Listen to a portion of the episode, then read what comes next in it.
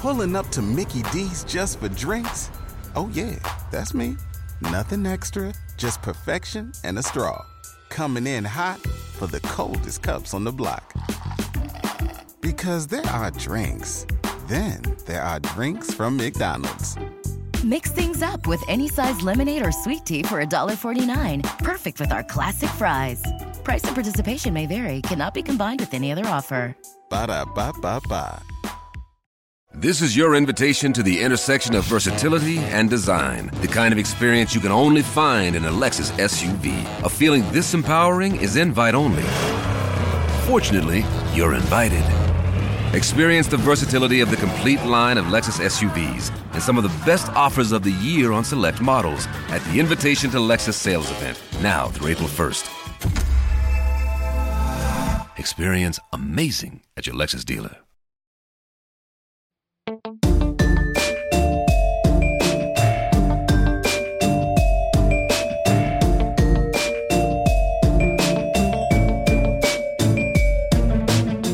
Everybody. Welcome back to Crime Weekly. I'm Stephanie Harlow. And I'm Derek Levasseur.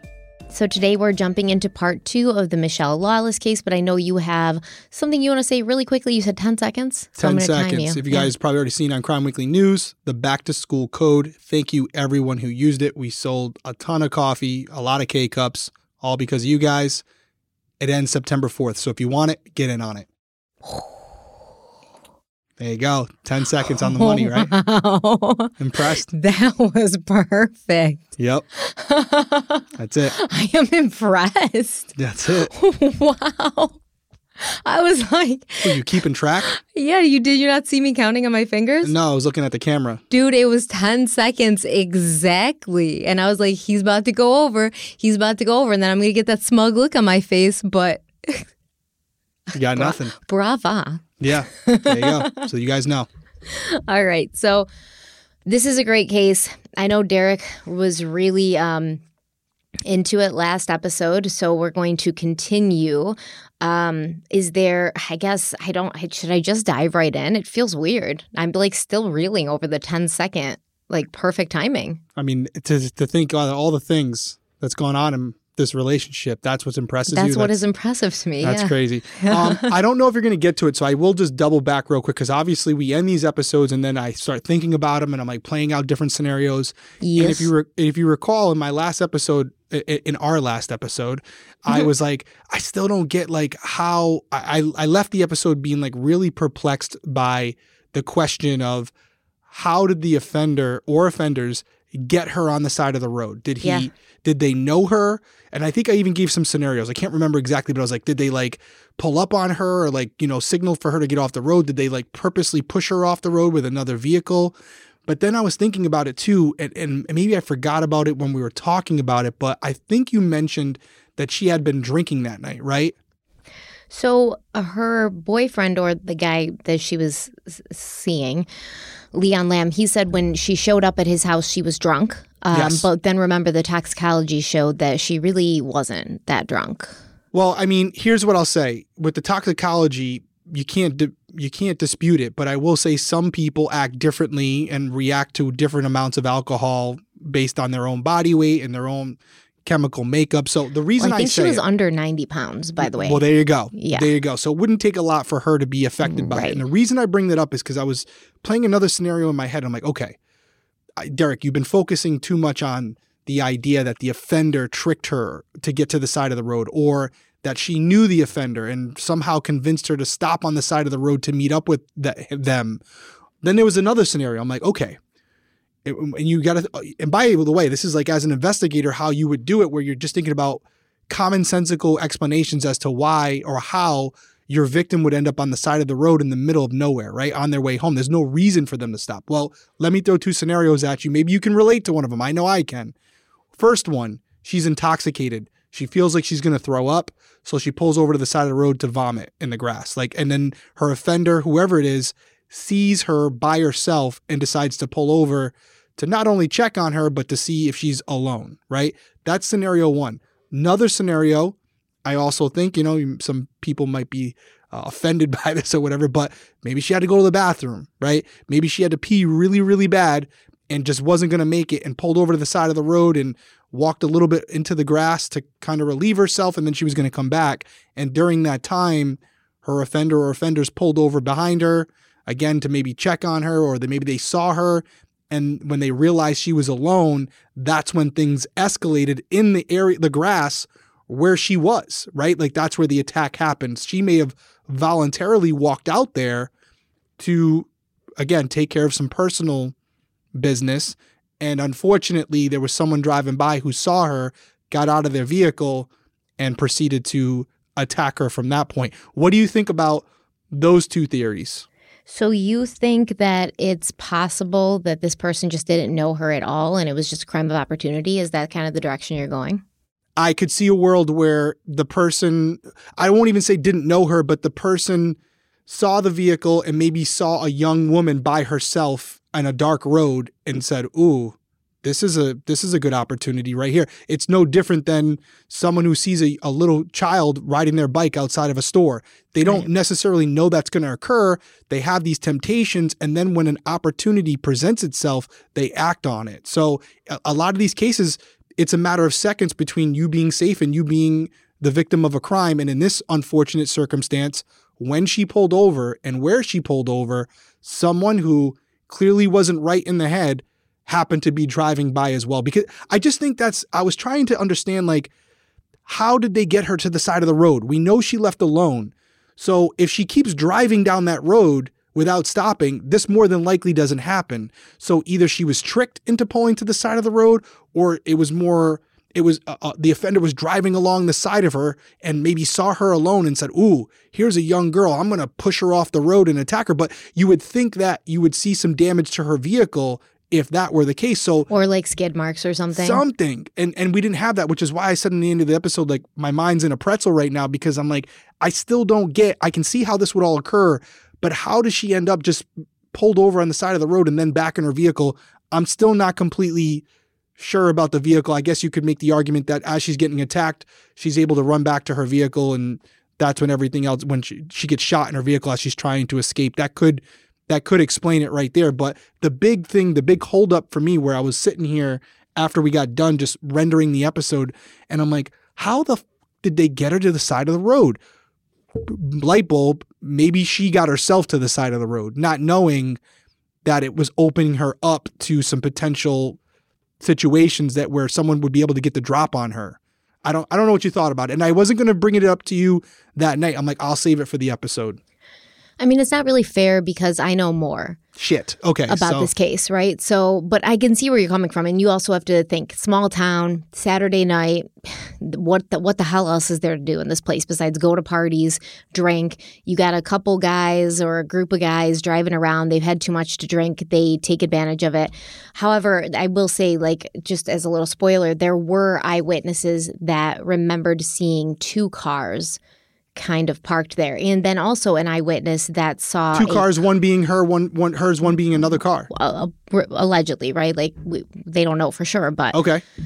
and another witness who saw a car parked there before she could have been there, and then another eyewitness that saw a car on the overpass right by that exit, which does suggest to me and others that that maybe somebody was lying in wait for her. So, and we're going to get to all of that, and, Okay, and- yeah, but they could just be random cars, right? It could have nothing to do with anything, or maybe they they didn't really see two cars and they just thought they did. We all know the first time I- that's happened. yeah, eyewitness testimony is just like the most unreliable because your mind fills in the blanks for you and you can mistake things that you've seen before and think you saw it that night. So it doesn't prove anything.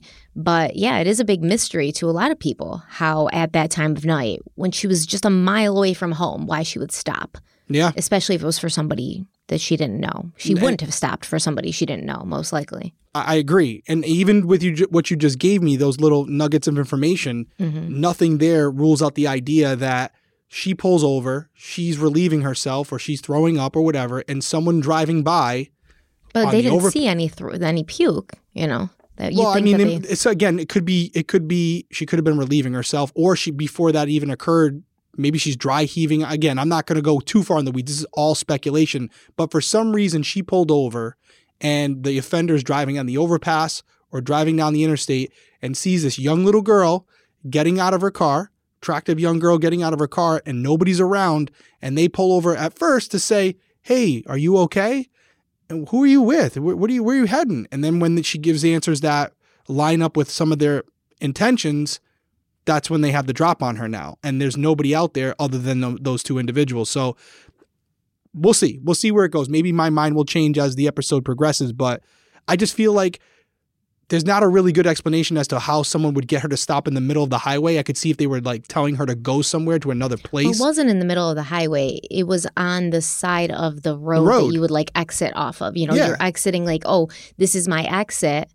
So you ta you get off the highway to go on to the exit. So why would you pull over on the side of the road off an uh, uh, an on ramp or an off ramp? I should say. and I feel that um, uh, if if you ask me where what I'm feeling, she was targeted, and somebody knew she would be there. Okay, great. All right. So based on what you know, I'm not going to say anything else. That's what I was like. If it's not the boyfriend who saw her leaving, Right. the guy she was dating at the time, who would have known that she was going to be at that location at that time? And maybe you're going to enlighten me tonight where there was some exchanging of phone calls or text messages that would have gave someone the drop on, hey, she's going to be driving down this road around this time.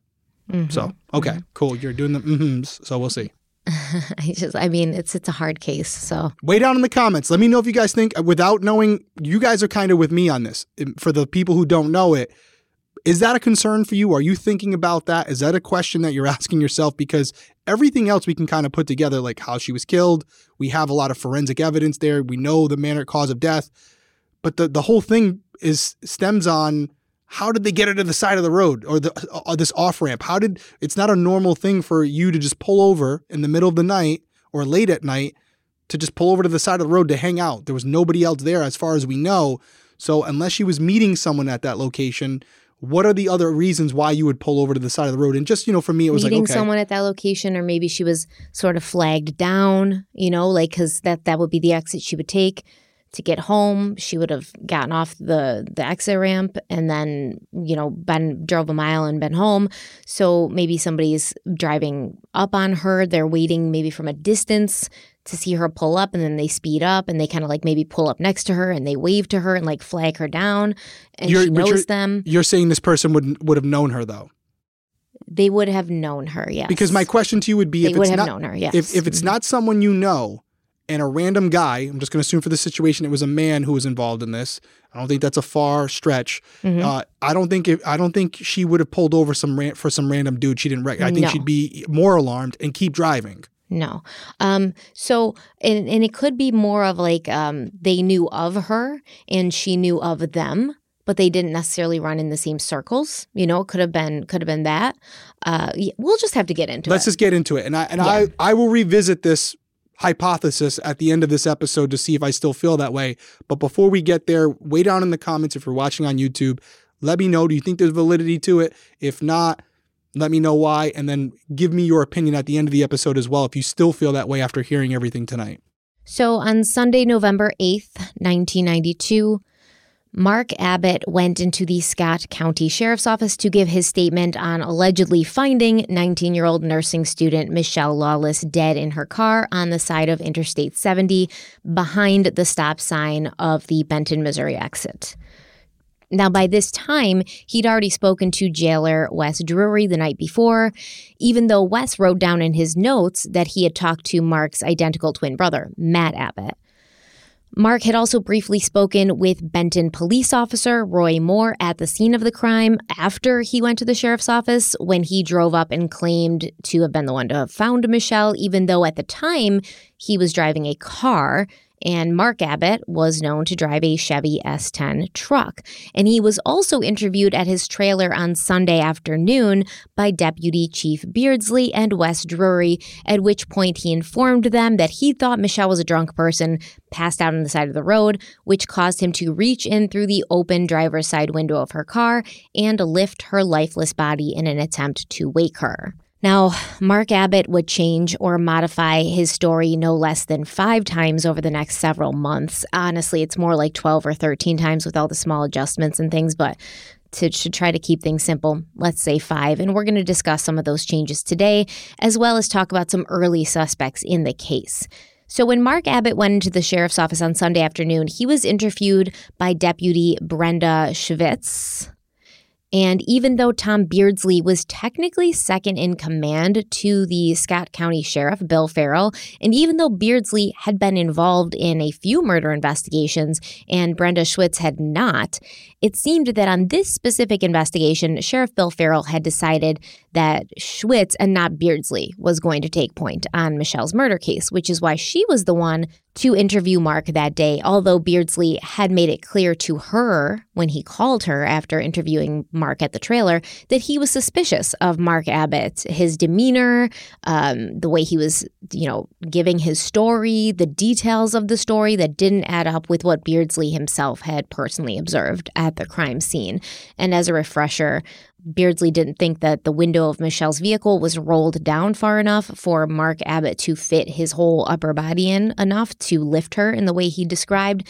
Mark Abbott had said he didn't even know Mischelle was a woman until he saw the rings on her finger, and Mischelle's rings were not on her finger that night. They were in the um, the middle compartment of her car. She had taken them off at some point, and that's where they were when um, when the Missouri State Highway Patrol uh, processed the scene. So there was a couple of things that Mark had done and said that made Beardsley feel like, you know, he needed to talk to Mark again.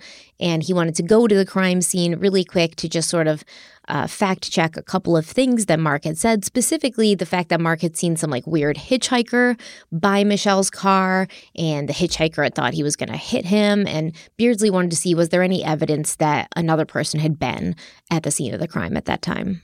Yeah, I mean, I could understand why you'd want to do that. And I, as I said pre in the previous episode, you could be looking at two scenarios here. You could be looking at a witness who's identifying your suspect, or you could be talking to someone who is your suspect and knows that in order to kind of di- divert blame off of them, they they have to someone else has to be at the crime scene, and because they know what actually went down, they can create a pretty good, you know, quote unquote additional person there that they can say, hey, I saw this random person hop over that guardrail and they're presenting it as if they're ignorant and don't know if it's significant at all when in fact they know exactly what they're saying and how it would tie up a lot of loose ends for detectives if they're looking for an alternate suspect. And Tom's Tom Beardsley did say when Mark was talking about that hitchhiker, uh, he felt he had made it up on the spot. And, you know, just to kind of spoiler alert here, but Mark Abbott never brought up this person again, never yeah. talked about this person again. It, it was ghosted out of his story. And remember that he told Tom Beardsley and Wes Drury that afternoon in his trailer, like that was the only person he'd seen. He hadn't seen anybody else that night. But once again, this would change. Yeah, I will say, too, I don't know if Mark Abbott or Matt Abbott are involved in this, and I probably I'm not going to say either way at the end of this because clearly they're innocent as we speak right now. Mm. But I will say if he is the guy who did it, it would have been better off just saying what he saw and saying he responded to police. It makes his story look less credible by adding this random hitchhiker in there. Now, could it be true? Yeah, I guess in some world it could be, but the likelihood of that being the case that when he rolled up this hitchhiker who would been have been the only other person in the area um, somehow fled the area and he didn't talk to him or get a good description of him. It just looks really bad. So, as I've said in other cases, either he's lying or he just has the worst luck ever, where it just so happens that he says enough to make him look suspicious, but doesn't have enough specific information or detail about this third person that could help exonerate him or help clear him. So it's just, it might be just shit luck, or it's, as you have kind of alluded to, just something's not adding up. You know, there's something that he's being dishonest about. I mean, honestly, I would argue that Mark Abbott seems to have impeccable luck, right? Because look, he's the the uh, person who finds her body. He touches her body, so his fingerprints and DNA could potentially be on her right. or on her car he goes to the sheriff's office and then he goes to the scene of the crime for some reason. And then he proceeds to give multiple changing stories over the next several months, like changing stories that literally eh, do not resemble any of his other stories at all. And still, yeah. he manages to escape any sort of suspicion. So he seems to have incredible luck. I get what you're. I get what you're saying. Don't you think that's like suspect number one at that point? Oh, he is your main suspect for sure. I don't care. I don't care that he pr- came in voluntarily and presented himself as a witness. There's no Mm-mm. way, Mm-mm. as an investigator, he's not at minimum your number one person of interest. I, I and I, I well, know he wasn't. I don't want. I don't want to. Sk- yeah, I know what you're saying. I don't want to skip around either, but it's just too bad in this situation. And maybe you're going to tell me this did happen, but that Mischelle couldn't have put up more of a fight in a way where she might have gotten some of her offender's DNA under her fingernails. Because here's a situation where, okay, Mark, you can explain your DNA being on her jacket or on one specific shoulder. but if we start- or something. Yeah. Yeah. but if we start finding her DNA, your DNA under her fingernails, you got problems. You got major problems. And I'm I'm assuming that wasn't the case, but that's something where just, you know, it- where he explains it enough where he's giving himself an out. He's giving himself an out. Yeah. Yeah. Yeah. Yeah, and I mean that's that's that's the reason. Like let's say he's guilty allegedly, just hypothetically. He he knows that he was all over her. He knows he handled her. Right. He knows exactly what happened between them. so now he goes to the sheriff's office and he's like, "Well, I'm going to just say the quiet part out loud. I was there, and not only that, I touched her body because I had to see if she was a drunk person that needed to be woken up." Right. So that's going to explain everything that that you need to have explained. So if you happen to find my DNA or my fingerprints on her, on her car, in the vicinity, that's why I already told you. Remember? Right? I already told you what. And by the way, don't forget, I came in here voluntarily. If I was the guy who did it, why would I come here? Well, Mhm, mhm. Mark, you would go there because you knew your DNA was going to be found on her. And if you didn't go to the police, once they They matched would your DNA, suspicious. Yeah, they're going to come looking for you. and he knew that. So you have no choice at that point. And I'm, I apologize. Did you mention has he did he have a previous criminal history? We're going to talk about that today. Okay, because I wonder if he would be in CODIS or anything like that. What, what was the date on this case again? 1992. 92. So CODIS would have been around. It would have been relatively new at that point, it, but still, it would have been there would have been something where they could have entered that DNA into that database. But the thing with Mark is, and you'll see, he offers to give his blood. He offers to to give his blood. He, you know, goes in willingly to be fingerprinted. He knows enough about the situation to know that anything he offers them isn't going to help them tie him to the case, or he wouldn't be offering it, right? In my opinion, if he hypothetically, if he did this allegedly. And I know I know where you are feeling. I, I I'm trying to be open minded about it because there is a potential that this guy does just have bad luck. I mean, it wouldn't be the first person who's ever walked up on a crime scene and indirectly now infused And picked up the body. What's that? And picked up the body. I mean, listen, it wouldn't be. It's there- weird, man. There's been other cases where people have been wrongfully convicted for a crime they didn't commit because they were in the wrong place at the wrong time. I'm not saying it's the norm, but I, I think we always have to approach it with some level of skepticism because we've said it before. You'd rather, you know, 100 guilty men go free than one innocent man go to a, a mm-hmm. prison for a crime he didn't commit. But I will say the things are already starting to stack up against him because it's not just, oh, I walked up and I touched her body. It's he's he's he's remembering things or he's he's indicating that he may have seen something that you wouldn't have seen if you had just walked up on the body. The rings being one of them, and then also and, and this, the fact that he that he knew that she'd been shot. How did you know she'd been shot? And how did you not see before you decided to reach your whole ass body into the into the window and, and basically pull her into a bear hug? How did you not see all the blood? Right? You said the dome light was on. Yeah, And when the first responders got to the to the scene, as soon as Roy Moore, Moore walks over there, he looks in the window and he's like, I, "We got a we got a, a problem here. We have a girl. She's been attacked." He knew that Mischelle was a girl. He knew that she'd been hurt. So how does any person with the dome light on look into the window and be like, "Oh, I don't see this this completely matted blood hair"? How did he know she'd been shot? yeah. You know, like you, it was just all blood. How would you know that she'd been shot? Mm. and then couple that with with the whole responding to the station and then giving a different name, and it looks like it was a you know collaborative pulling effort up on the crime scene and being like, her "I found her. Is she dead?" You know, like Yeah. why? Why? Not So, good. Not good. We'll see where it good. goes. At minimum, suspicious. At minimum. Super suspicious. Let's take a quick break. We'll be right back. All right, so Brenda Schwitz's interview with Mark on November 8th was not recorded or transcribed, so we don't know exactly or verbatim what was said, although she did make notes in a notebook that wouldn't surface until years later when someone else was on trial for the murder of Mischelle Lawless. In fact, when somebody else had been convicted of the murder of Mischelle Lawless. Suddenly, this notebook that, that she claims no longer existed suddenly was in existence again. But, anyways, I digress. Much of Mark Abbott's story when he talked to Brenda remained consistent with what he told Beardsley and Drury earlier that day, but he did add some details that no one had ever heard before. Mark said he stopped behind Mischelle's car, he waited for a bit, but when he didn't see anyone inside her vehicle, he got out. He approached the driver's side door, reached in through the window, lifted Mischelle's body, at which time he realized he was not dealing with a drunk teenager. He got scared and left the scene. No mention of a hitchhiker, right? Nothing about a mysterious hitchhiker on the side of the road that he told Beardsley about. So when Mark got spooked and he left the scene, he said he drove around Mischelle's car and then he went to the parking lot of the Cut Mart, which was right across the interstate from the crime scene. And this is like a, convenience store, but it's closed. But he planned to use the payphone in the parking lot to call the police. Mark claimed that while he was dialing 911, a man in a small white car drove up next to him and stopped. Mark claimed the man, who he described as having a dark complexion and possibly being Mexican, told Mark that he needed gas, and he also needed Mark to take him to get gas. Apparently, Mark told Brenda Schwitz, quote, I thought it was strange. He was driving a car. Why did he need to go with me? I was scared and I drove away fast. I was driving and he was still talking to me. End quote. Now, according to Mark, it was at this time that he'd driven straight to the sheriff's office to report what he had seen. Remember that Mark had spoken to Beardsley and Drury less than an hour before this, and he never mentioned the man in the white car in the Cut Mart parking lot.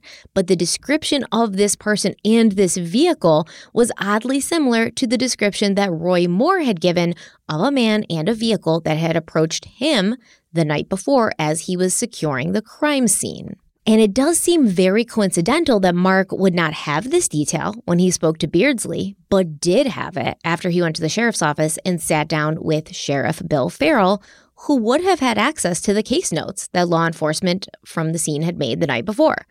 On that day, uh, on September 8th, when he went to the sheriff's office, Mark had sat down with Sheriff Bill Farrell in his office, and then he gave Brenda Schwitz his statement, and he offered to be vampired, which meant he was open to having his blood drawn, but this never happened. They didn't take him up on that offer. Now, remember that Deputy Chief Tom Beardsley had told Brenda Schwitz about his suspicions of Mark Abbott. He said that he was sending Mark in to be fingerprinted while Beardsley went and looked at the crime scene one more time, and then he wanted to come in and sit down with Mark at the station and give him a proper interview. Well, that never happened because by the time Beardsley arrived, Mark had already talked to both Brenda and Bill Farrell, and Beardsley had sort of been forced out of the case. He wasn't the lead investigator, he wasn't given the chance to interview Mark Abbott again, and his concerns about Mark being, you know, suspicious were continually overlooked, ignored, and minimized. Years later, Tom Beardsley would tell investigative journalist and creator of the Lawless Files podcast, Bob Miller, that he felt he'd been taken off the case because he was suspicious of the Abbotts. And Sheriff Bill Farrell had a relationship with their father, Larry Abbott, who was known to make donations to Farrell's campaign. Bob Miller asked Beardsley, well, do you think that the sheriff would like kill a murder investigation because of campaign donations? And Beardsley responded, no, it was probably more of a tit for tat thing. Miller asked Beardsley basically to clarify this statement, and Beardsley responded that he did not believe that Sheriff Farrell was on Larry Abbott's payroll if that's what Bob Miller was trying to get at. So, what could he have meant by that? Larry Abbott's payroll before I kind of clarify, what are you what are your thoughts? Where are you at?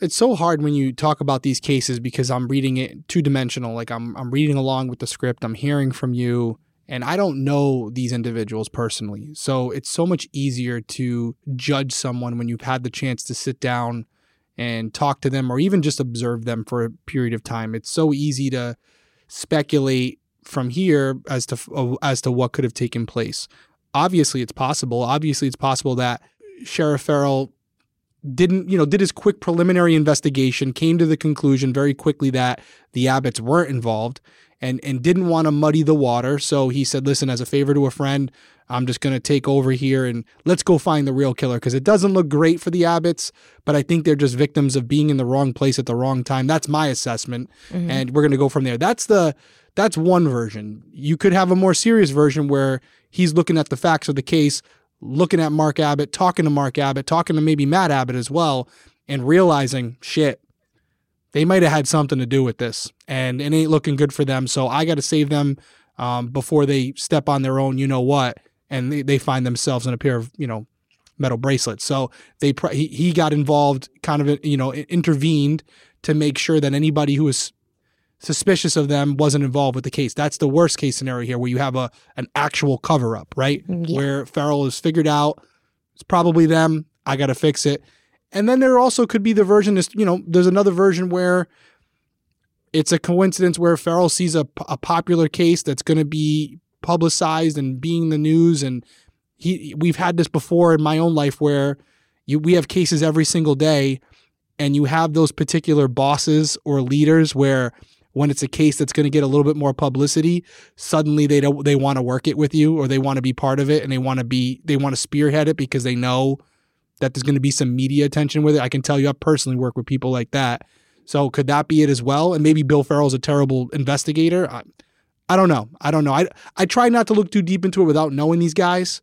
But I will say, based on the conversation you told me about, as far as him talking behind closed doors with the Abbott boy, Mark that's, Abbott, yeah, Mark Abbott, that's not good. That shouldn't be how it should be. One investigator talking to these people, and it definitely, if you're going to talk to them, it should be on tape or at minimum some type of rec- audio recording.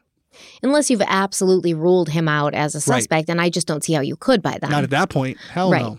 Yeah. No. So I would assume, considering this is a small town and a small police force, Sheriff Farrell would have been on the case anyways. But do you think it would make sense for him to bring somebody like Brenda Schwitz, who had no experience with murder investigations, to the forefront and push somebody like Tom Beardsley, who was technically his second in command and did have experience with murder investigations, to the periphery?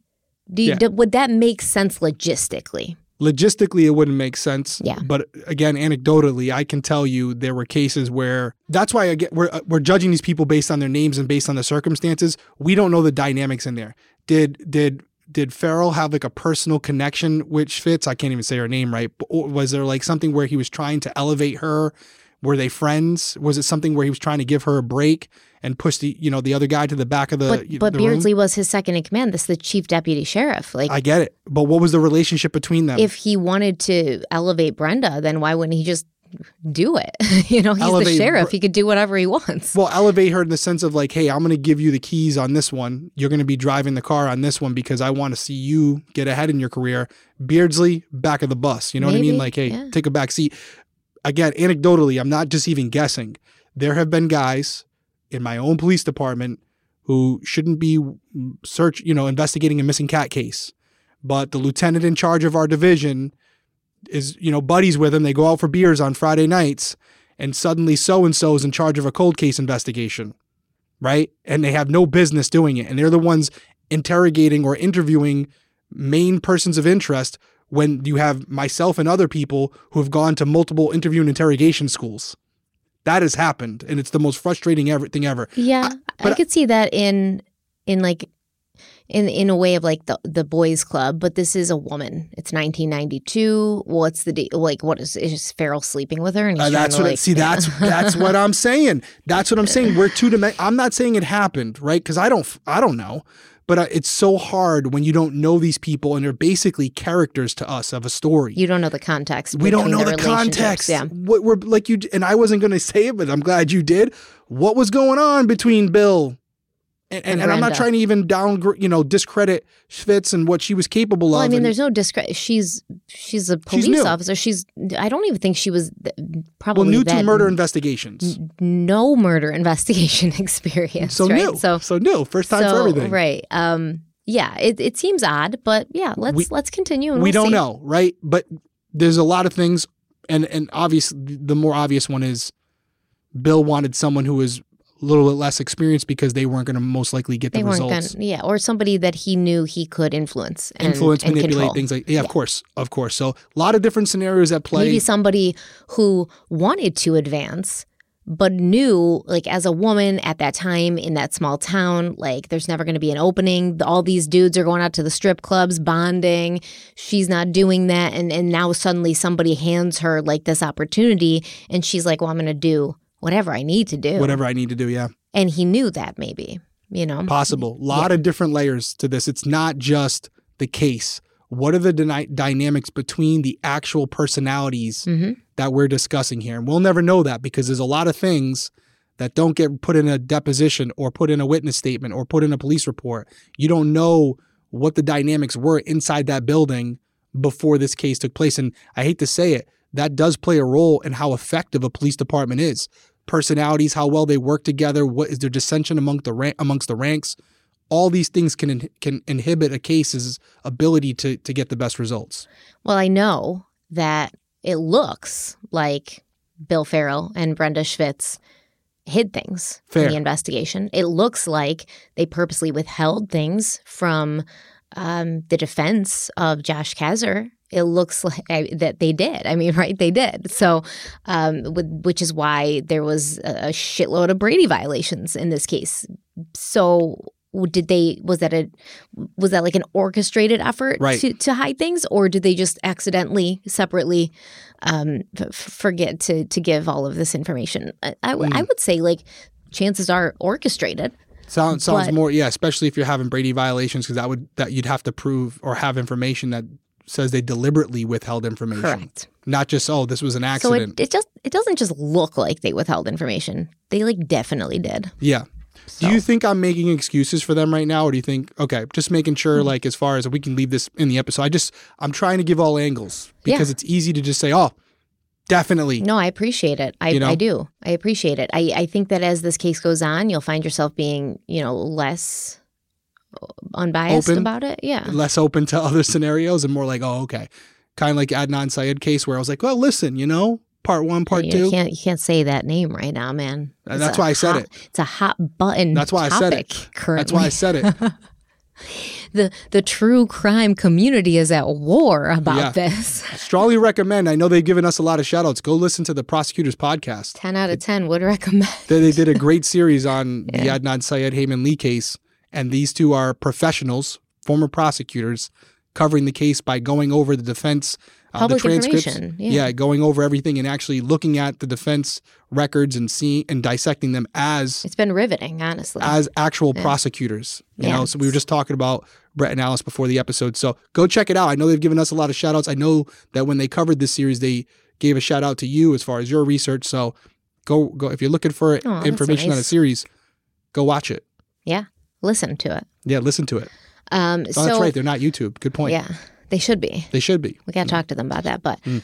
so what would what would Beardsley have meant, like tit for tat, not on Larry Abbott's payroll? Well, let's talk about the Abbotts a little bit as far as what we know.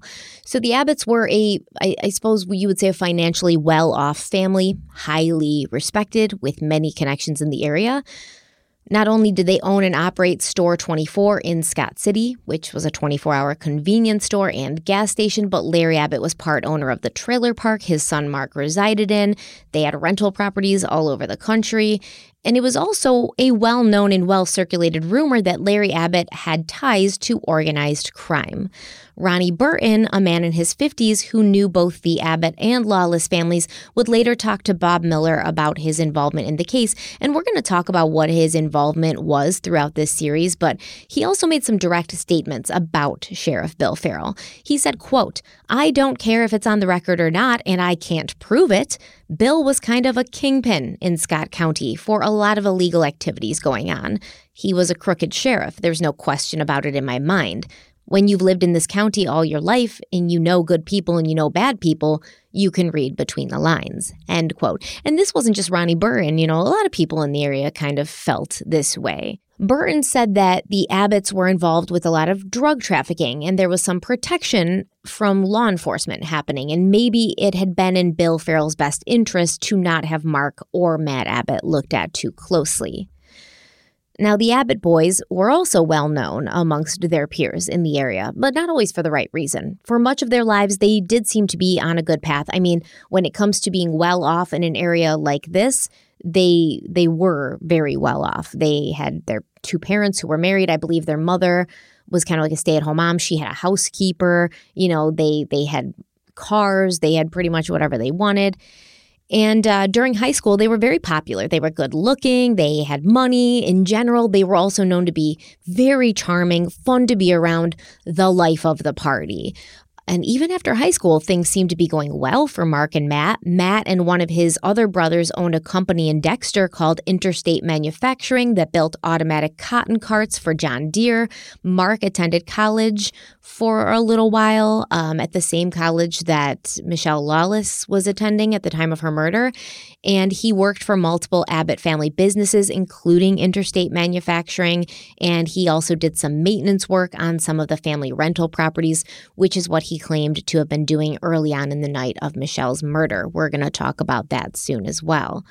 But by 1992, the twins were 23 years old and they'd gotten reputations for not only being charismatic and a fun time, but for being kind of like the local bad boys. They were always out in the town, they were always with different girls, drinking, carousing, and they had a few brushes with the law, and this left them with a very negative view of law enforcement. At the time of the murder, Matt Abbott was on probation for stealing a three wheeler when he was drunk, and Mark had already gotten more than one DWI, leading to his license being revoked. So they like to drink, right? They like to drink, they like to party, they um, like to to hang out with girls. Mark Abbott, for instance, I think he was like don't don't quote me on this, but he was I think married and he also had a girlfriend and he also had like other girls and women that he was kind of seeing on the side like several. So, and this is kind of all well known and everybody kind of knows everyone and he was just allowed to operate. The the thing that kept coming up is that they were both really just charming. Um, really easy to be around, fun to be around. They lit up the room, life of the party. Like if, if they were there, you knew it was about to be like a good night. You might not remember most of the night, but you would have fun, and at the end of the day, the way you would feel the next morning would let you know that you'd had fun, even if you didn't remember much of what was happening. Additionally, the rumor around town was that the Abbott twins were both involved with drugs. And in fact, a business very, very close to where Mischelle had been found dead in her car was also rumored to be involved with drug trafficking. Farrell Mobile Homes, owned by Glenn Farrell and located literally just down the road from where Mischelle's car was parked, that was said to be involved in drugs as well. It was rumored that the drugs would be shipped to the sales lot in RVs that were going to be sold. And then, you know, whoever was going to sell the drugs would come and get them and then go on their way. Um, Year- quick, quick, quick um, thing Farrell Mobile Homes uh, connected to Bill Farrell at all or just oh, coincidence? So, Glenn Farrell. you can't just say that and then move on. Like, we're talking about a possible connection and why Bill would do something, and then you mentioned Farrell Mobile Mobile Homes. So Glenn Farrell is distantly related to Sheriff Bill Farrell, ah. very oh. distantly related. So Still. they're not close. They don't right. I, I can't find it. So I talked to Bob Miller about this as well, and he's the the guy who does the Lawless Files podcast. And you guys should go listen to it. It's, it's awesome. He's so very thorough, so much information. I talked to him, and he's like, "Yeah, they're very distantly related, but it doesn't seem like they had much of a relationship." the same thing happened when he said that to me. I was like, but still, like, I mean, they're related, you know? I so, mean, how close were they? He says they're not, they weren't close, but, you know. You're running a le- an illegal trafficking ring out there, and your Allegedly. cousin, your distant cousin, is, you know, law enforcement in that jurisdiction. Would be nice to have that person mm-hmm. as part of your operation, right? Mm-hmm. Yeah. Yeah, I know. It's, I mean, it's a small town. Um, I'm, I'm throwing things out here. I know. Again, I know. I'm just throwing. I'm throwing. I'm throwing scenarios Distantly out there. Distantly related. okay, distantly related. It's closer than not being related. I agree. So, years later, in uh, 1997, a private investigator named Jim Sullins was attempting to put together a case to argue for Josh Kezer's innocence, and he interviewed a man named David Buckner. And David Buckner had been an employee at Farrell's at the time of Mischelle's murder. And Buckner claimed that when he went into work on the Monday morning after Mischelle's murder, he found blood in one of the trailers. And Glenn Farrell himself would contact Jim Sullins, I believe in 1997, a week after he got out of prison for tax evasion. And he told Sullins, he basically called Sullins and he was like, listen, I know who killed Mischelle. And if you can give me the correct initials of the person or people responsible, then I will confirm it or deny it. And I'm not going to get too much into what happened, but basically, Jim Sullins gave some initials of who who he thought was involved, the initials of two people, and apparently at that point, um, Glenn Farrell disconnected the call, and then a couple of days later, Sullins got a letter from Farrell's attorney, like basically cease and desist, like do not contact this person. So, but Glenn Farrell did did tell a few people that he knew who killed Mischelle, and it had been confessed to him by by somebody or somebody. So we're gonna talk about that. It's also worth noting that years after testifying against Josh Kezer and pointing to him as the murderer of Mischelle Lawless, Mark Abbott and his brother Matt were both convicted of selling meth, along with another friend, Kevin Williams, who, trust me, we're going to talk about soon. So I would say, like, oh, there was rumors that the Abbott brothers were involved in drugs, and there were. And those rumors would be confirmed many years later in a big, huge drug bust in that area. Yeah, um, so not good dudes. The Abbotts. Yeah, not good dudes. I would, the, I would the, say. I think it's fair to say that Mark and Matt rolling up on this young girl and possibly being a witness. In most cases, if the person is innocent, you're not going to find an extensive criminal history attached to them, even if it wasn't at the time. Again, this happened after her murder, but that doesn't mean they weren't carrying out this type of criminal activity during the time she was murdered. I believe, in fact, they were. That's what I'm saying. So there's something. So it's like they were criminals still at the time. They just hadn't been caught yet. So again, it all starts to paint a picture of maybe these people aren't as innocent as they want you to believe. I don't think they wanted anybody to believe they were innocent. Yes, like, they did. Why would they, they go? To, why would they go to, to believe, the station? And you heard the interview. Yo, oh they, my God, what yo, happened? They wanted people. To, they wanted law enforcement to believe they were innocent of this this murder. This. Crime. That's what I'm saying.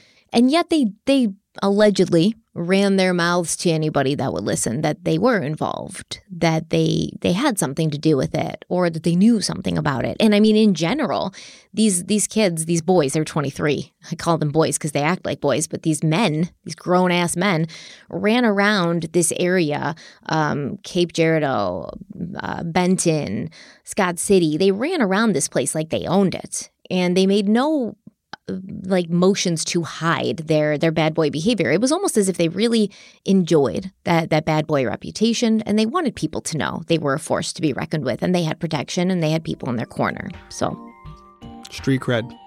Street cred. Let's take a quick break and we'll be right back. All right, so we're back. So November 8th, right? Mark Abbott goes into the station, talks to Brenda Schwitz, changes his story. Now suddenly he's at the Cut Mart parking lot, and some Mexican guy in a white car pulls up and, and tells Mark, You have to come and get gas with me. And Mark's like, Screw you. And he's scared and he pulls off and he goes to the sheriff's office. On November 11th, 1992, a meeting of law enforcement officials involved in the murder case took place. The people present were Sheriff Bill Farrell, Chief Deputy Tom Beardsley, Deputy Brenda Schwitz, Deputy Jim Chambers, and Highway Patrol investigators Don Wyndham and Dennis Overbay. Now, during that meeting, a list of suspects was created, and contrary to what Schwitz and Farrell would later testify to, Mark Abbott was on that list, even though he was at the very bottom. See, it would be the position of the Scott County Sheriff's Office that Mark Abbott was not an early suspect in Mischelle's murder at all. They would testify to that during the trial. And before the trial started in 1994, Josh's lawyer, Josh Kezer's lawyer, Al Lowe's, had asked Brenda Schwitz if she had any notes that she'd taken during her investigation, you know, handwritten notes, because you know, you were a police officer. You usually take the notes with your hand like a, a, pen and paper, and then you'll have them transcribed or you'll type them out to make an official report. And so he wants to know where's that first draft? Where's your first draft of notes? And Brenda said, Yeah, I did take notes during the investigation, but I didn't keep them. She said she'd gotten rid of her notes after they'd been formally typed up. But when. Yeah, that's by the way, by the way, so you guys know, that is like police 101, even as a patrolman you mm-hmm. have the mm-hmm. little notebooks that you take out of your pocket. Yeah, the little you, steno pads. And you might use them just to write down a name and date of birth when you're looking up someone's license. One of the first things they teach you in the academy is even after that notebook's completely filled, and I've mentioned it on this show before, I would take that notebook out when it's full because you fill them up after like a month. I used to have 30, 40 notebooks of those little those little steno notebooks in my locker. And the reason you would keep them is because, hey, listen, something comes up, you know, six months later, it could be you like can an refer I, to them. it yeah. could be like an uh, internal affairs complaint. It could be something where there was a murder and they're trying to confirm someone's alibi. For example, when I go up to the car, I may run the driver for his license. But if there's passengers in the vehicle, I may take their names and date of birth if they're if they're willing to give that information. I may not necessarily run them, but I keep them in my notebook. So if you have Tammy Smith who says, "Yeah, I couldn't have been involved in that crime. I was with Jim Smith and he got stopped by the cops. Go check. They took my name." I may not put it in my official, you know, dispatch report because it's irrelevant at that point. Mm-hmm. But I can go back to that notebook, which I always dated the notebooks as, you know, the duration of when the notebook was started to when, you know, it was filled. I can go back through my little catalog, find that notebook and go back to that date and say, yeah, you know what? There was a Tammy Smith in the car. I took her name and date of birth down. I may give that person an alibi for a crime they were being accused of being involved in. So there's so many elements where those notes are extremely important. And whether you're a patrolman, a detective, whatever, your written notes are, they even call it sometimes for detectives your murder book, where you'd keep your cases, your handwritten notes for years. When I was doing the OJ case, out in uh, Los Angeles. We worked with the lead investigator on that case, the guy who was actually on the phone with OJ during the Bronco chase. His name is uh, Detective Tom Lange. D- he's done a couple hundred different homicide investigations. He still had his written notes from that case when we did the show 10 years ago. He still had all of his murder books. And what year was that? It was like 1991, wasn't it? yeah, it was right. Yeah. around- it was in the 90s, and this wasn't until like 2016, 17 Right. when we interviewed this guy. He's retired, Mhm. and he still had all his boxes with his handwritten notes from all of the cases he worked. There were illustrations, there were diagrams, there was a lunch order for the day, whatever it was. He kept it all. Anything that was happening during that time. The reason I'm making such a big deal out of this is the fact that this detective, who we already established was relatively new, Brenda, you would never you never throw out your notes ever, even after they're transcribed. It's so funny because I keep all my notebooks and like I do like this says Crime Weekly, February 2023 at the top, right? Yep. And I have all of these. I don't know why. They're just filled with, you know, notes and then random things and I keep them because I'm a pack rat, not because anybody's going to ever ask me for shit or care about what I wrote. but, you know, I also write down ideas or like I sketch things or so I always keep them just in case. And they are dated. Um, but Brenda allegedly did not.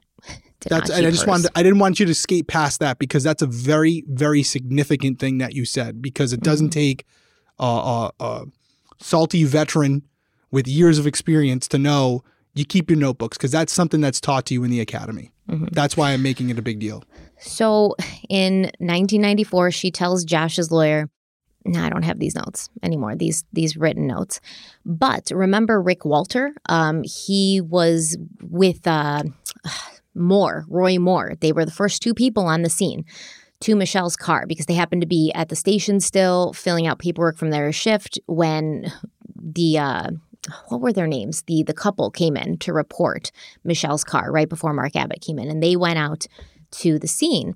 And Rick Walter always believed something was weird about what was going on. He never really bought the fact that Josh Kezer had done this crime or committed this murder. So when he became sheriff of Scott County in 2004, he made some changes to the department he that he didn't agree with the way that uh, the previous chief Bill Farrell had run things. And then in 2006, he was able to get some money to hire someone to work full time on the Mischelle Lawless case to bring fresh eyes to it. And obviously, he doesn't want anybody to really know that this is happening because technically the case is closed. Somebody's in prison for it. And the rumor around town was Sheriff Bill Farrell or ex Sheriff Bill Farrell at that time was like, if y'all want to look at this case again, like you better watch yourselves. You know, we're going to talk more about Sheriff Bill Farrell and his alleged threats to people, but he didn't Walter didn't want anybody to know that he was looking back into it, but he wanted somebody to look back into it. He wanted fresh eyes on it. And the person that he chose to do this was a police officer named Brendan Cade. And Cade started going through boxes upon boxes of case files. And he found many pieces of evidence that would later be deemed Brady violations in the case against Josh Kezer. One of these pieces of evidence happened to be Brenda Schwitz's notebook, where she'd taken physical notes during the Mischelle Lawless murder investigation. So during the November 11th, 1992 meeting, Brenda had taken notes, including a list of suspects. On that list were the names of men that Mischelle had been dating at or around the time of her death, including Leon Lamb, who we talked about in part one. He was the man that Mischelle had slept with pretty much directly before her murder. Besides whoever killed her, Leon was the last person to see her alive. And there was another man named Lyle Day, who she was also seeing. And the last name on that list was Mark Abbott. And next to his name in Brenda's handwriting, the numbers 344 were written. And 344 happened to be Tom Beardsley's badge number, which suggests to me that Beardsley had been the one to make sure Abbott's name was on that list. And they wanted anybody to know, like, we didn't put him on this list. Tom Beardsley did, right? But remember that um, Brenda Schwitz and Chief or Sheriff Bill Farrell are later going to testify at Josh's trial like, no, Mark was never a suspect during those early days. We never looked at him that way. He was like completely cleared. But that clearly wasn't true because at this November 11, 1992 meeting, just a couple of days after Mischelle Lawless is found dead, Mark Abbott's name is on that list. And not only that, but Brenda Schwitz makes notes. And, and in these notes, it seems like she suspects him. So I just don't I just don't that. understand and I I don't think there is a way to understand which is why you're making a big deal about this. I don't see how you clear someone who puts themselves at the crime scene and not only puts themselves at the crime scene changes their story constantly. I'm not even going that far, but just like their DNA's on the victim right? Like they're putting themselves there with no corroborating witness to say that you know well, to give we them don't know alibi. that his DNA was on the victim. Well, he he's acknowledging that his he's DNA could be on it her. might be. Yes. He's giving you a reason to believe that if you do the proper testing, her his DNA could and should be found on her. He's mm-hmm. putting himself at the crime scene and actually interacting physically with the victim.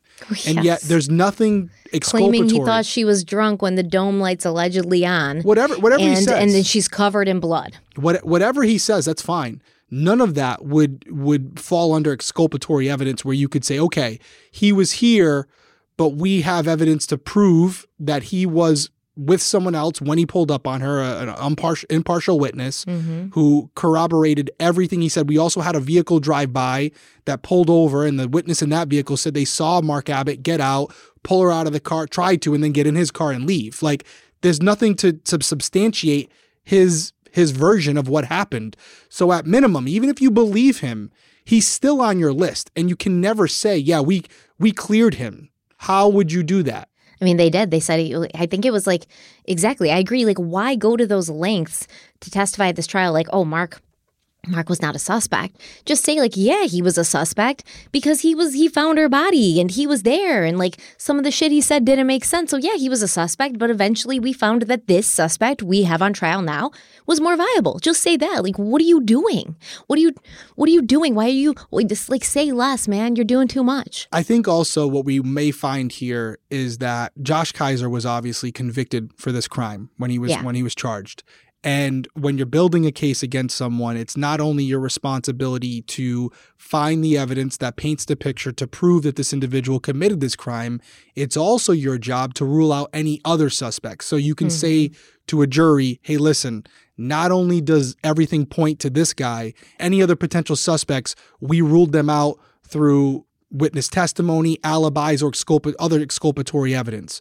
So if you have other people on that list, like a Mark Abbott, you mm-hmm. may not get a conviction for Josh Kezer because as the judge the the jury may say is hey listen yeah he doesn't look good but there's still reasonable doubt because there are other players in this game who you also can't definitively rule out. Therefore we don't know if it's Josh Kezer or it's Mark Abbott and therefore it's a, that's where you would have uh, an acquittal. So they had so are you to rule saying, out. The, are you saying that you think they said he wasn't a suspect because if they said yeah he was an early suspect, then the jury would want to know well why why was he eventually ruled out? Why yeah, wasn't he a suspect course. after a That's while? That's where you could right. potentially have, have some. Brady violations. Where same thing with I know I mentioned it in one way, but let me and I'm not even doing it to give him out here, but it's the same thing with the Adnan Syed case now, where the defense, if you're on that team, Adnan Syed, where you think he's innocent, they're not saying, oh, there's not a ton of evidence that implicates him. They're saying, oh, there's other suspects that could also do it, right? They're saying, don't look over here, look over here. Now, in that case, we may not personally believe that, but the argument within the judicial system could be, yeah, you can't say that they didn't do it. And that's why in that case, you have a lot of controversy because in that case as well, they're saying there were Brady violations where other potential suspects weren't completely vetted. You could have a similar situation here where these investigators have tunnel vision on Josh Kezer. They don't, at their core, believe Mark Abbott is responsible. And even though there's some things that don't look good for him, they don't personally believe that he did it. And therefore, they're quote unquote ruling him out, not only because they may like Mark, but also because by not ruling him out, it would weaken their case against Josh Kezer, who clearly they they felt was responsible for this crime. They, yeah, maybe they felt that. Maybe they did. You don't believe me?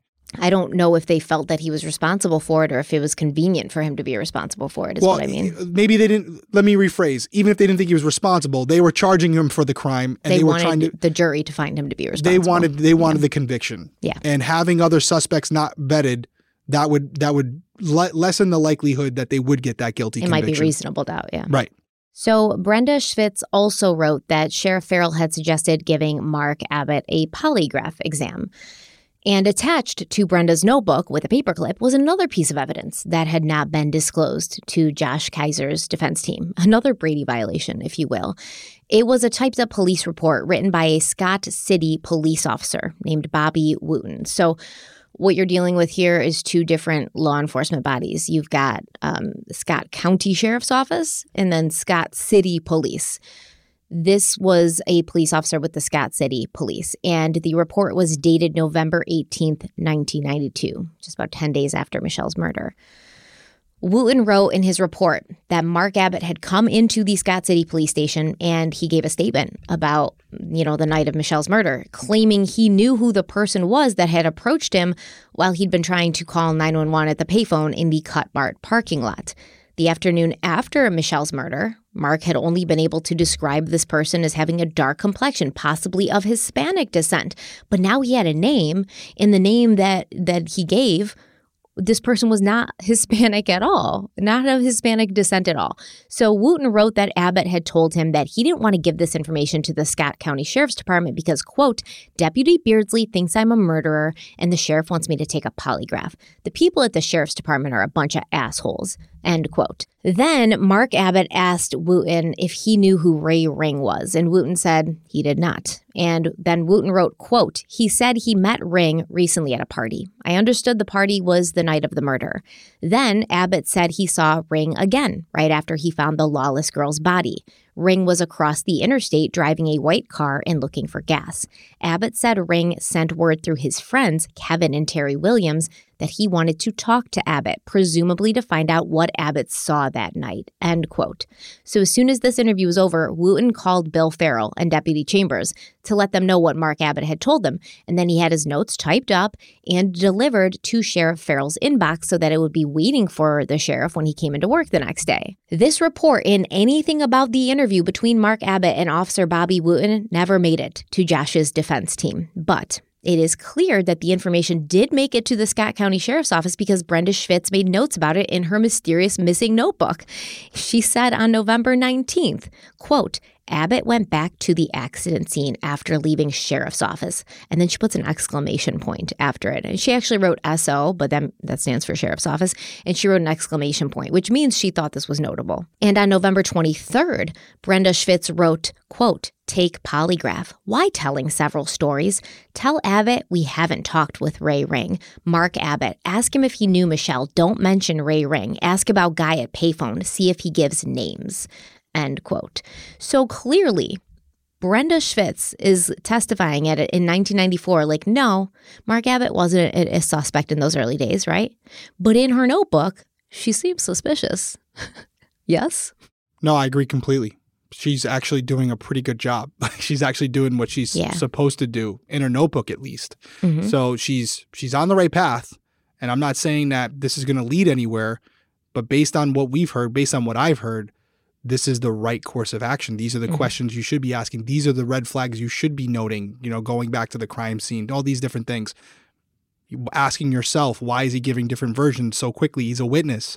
He shouldn't have much information. It should be pretty obvious what happened that night. It should be a traumatic situation for him. He should remember his brief interaction with this woman uh, and exactly what happened and what didn't. Why does he have to keep coming back and changing his story?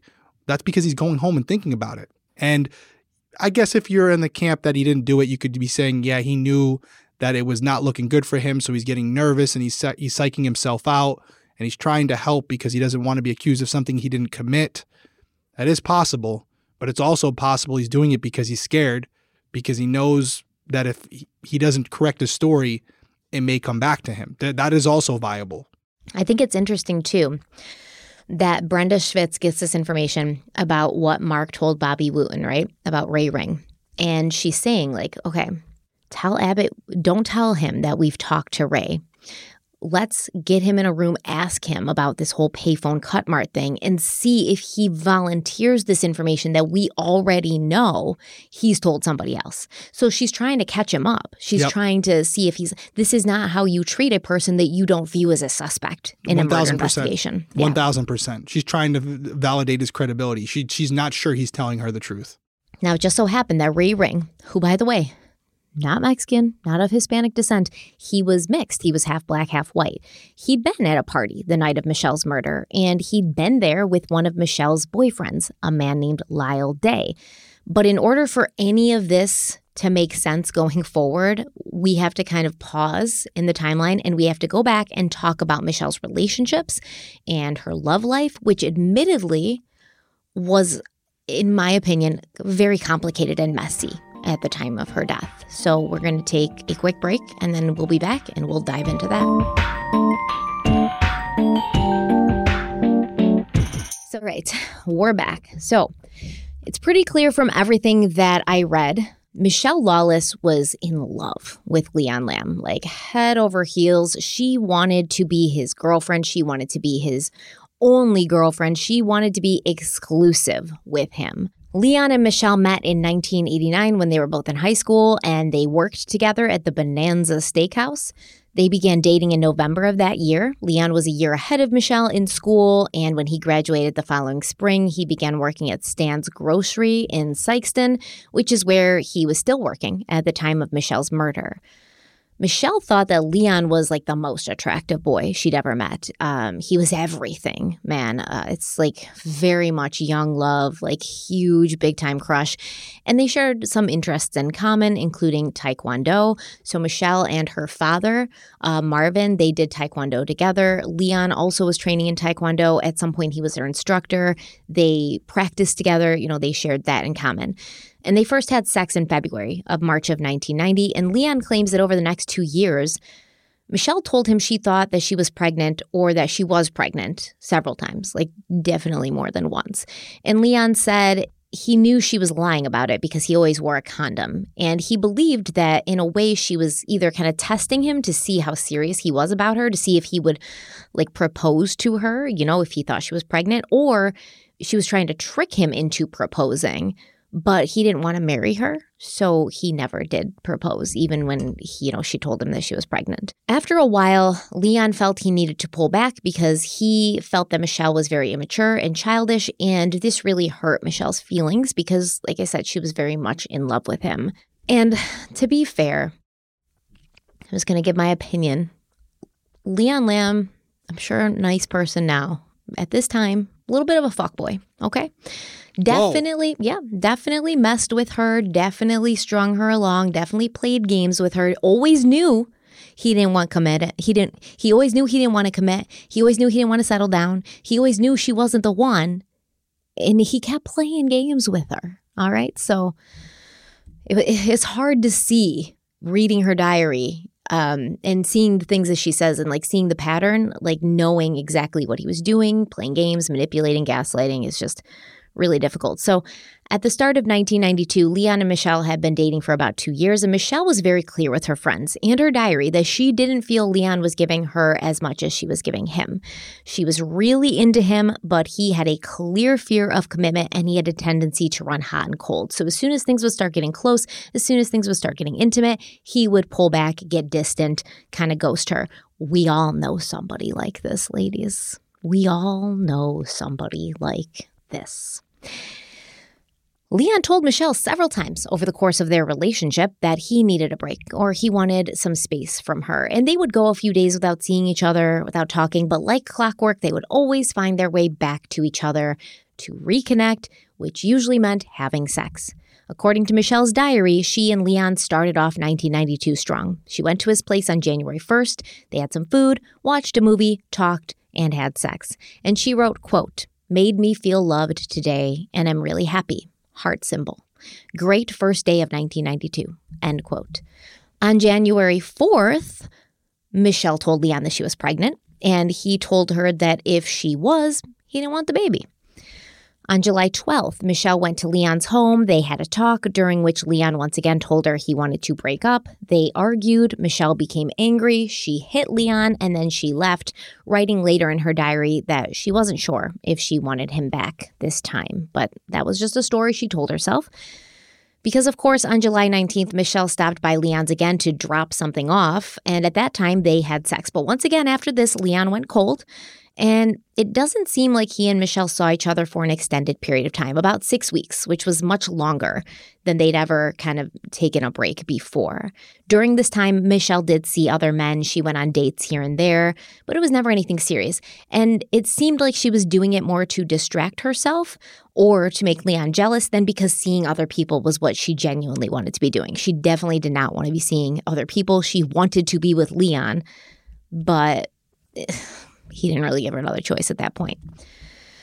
At the beginning of September, Leon and Mischelle began to see each other again. Every so often, according to him, they would meet at his place and have sex a few times a week. On September 1st, they were together at Taekwondo. He asked her to come over afterwards. Mischelle wrote in their diary that at this time they had sex for the first time since July. She showed him her new tattoo, and she wrote in her diary, quote, He still loves me. I know. End quote.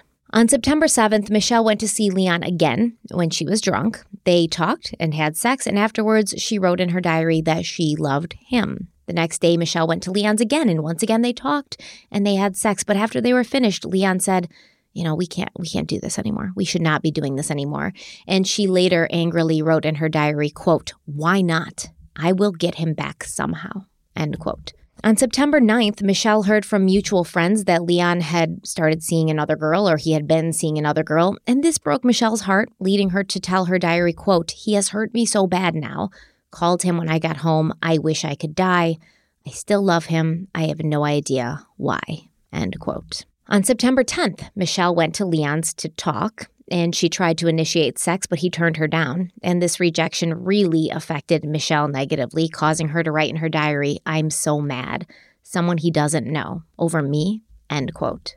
On September 11th, Mischelle showed up at Leon's again. They argued. He told her to leave him alone. So she went home and she wrote in her diary that she would do just that. She was going to leave him alone. A few weeks passed after that, and any mention of Leon in Mischelle's diary was marked by her anger and episodes of jealousy towards him and the new girl he was seeing, who I ironically was named Stephanie. Don't don't hate on me for for what Stephanie was doing to Mischelle.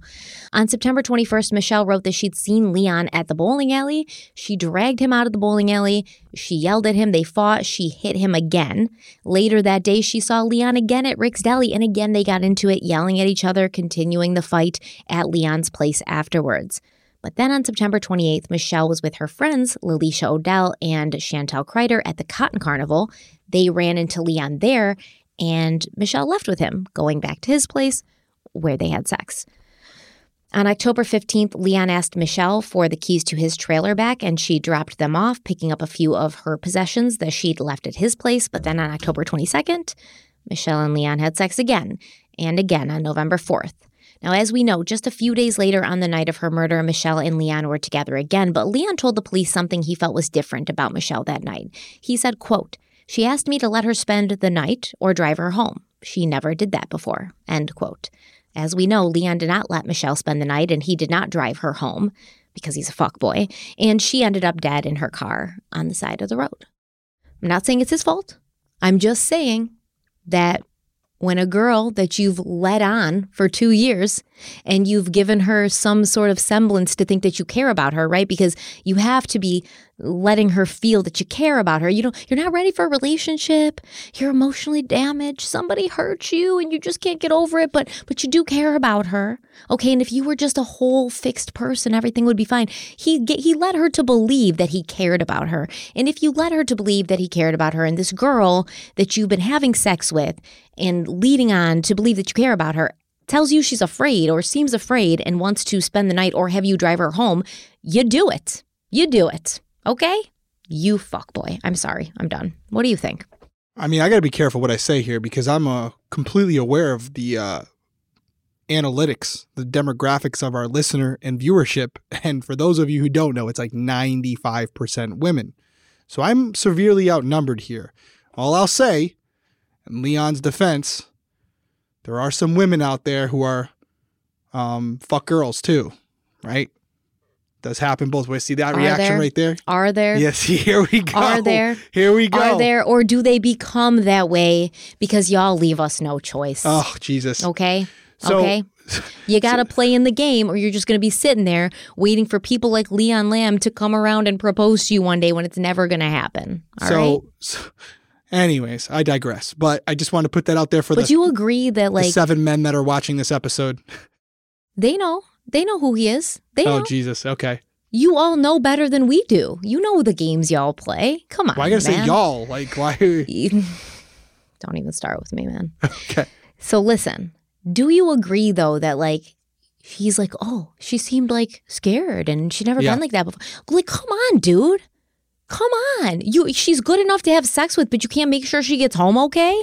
So on my list, on my list in my notebook, I have Leon Lamb, Lamb as a suspect. So I'm, I am, I'm, I'm looking at him from Oh, that. Brenda Schwitz's notebook too that went missing. So I have him. I have him. You know, through my lens, I'm looking at him as a potential suspect, and Me too, man. you, you could look at a scenario here, and maybe you, maybe there's, maybe there's exculpatory evidence that p- proves that to, this not to be true. What I'm about to say, but you could say at this point in the story, he does decide to give Mischelle a ride home. During the ride home, their uh, their conversation escalates to an argument that becomes violent, which we know has happened in the past, per Mischelle's diaries. yeah, but he's and- gonna drive her home in her car?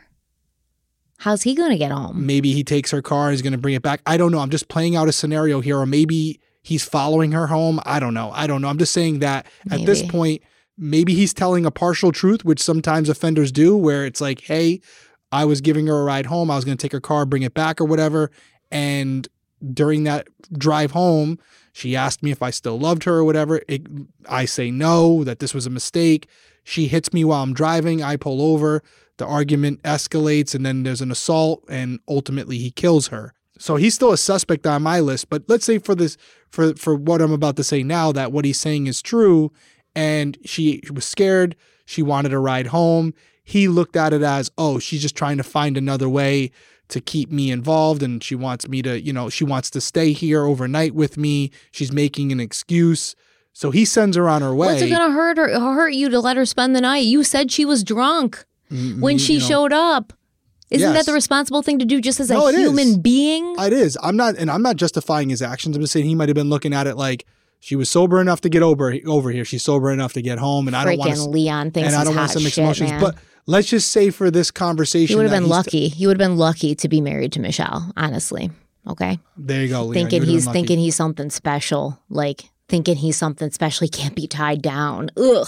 What I what I was gonna Spare say. me. What I was gonna say is he, if everything's on the up and up, I would like to think that he has some serious regret about that night because I think what you said is absolutely true. If if he would have let her stay that night, then more than likely, if if this is a scenario where she was in the wrong place at the wrong time and it wasn't this premeditated thing where the individual who did this would have carried it out another night instead, uh, if she was with him at the home, more than likely this doesn't happen and she's still with us today. So I'm sure that thought has crossed Leon's Damn, mind. Derrick Savage.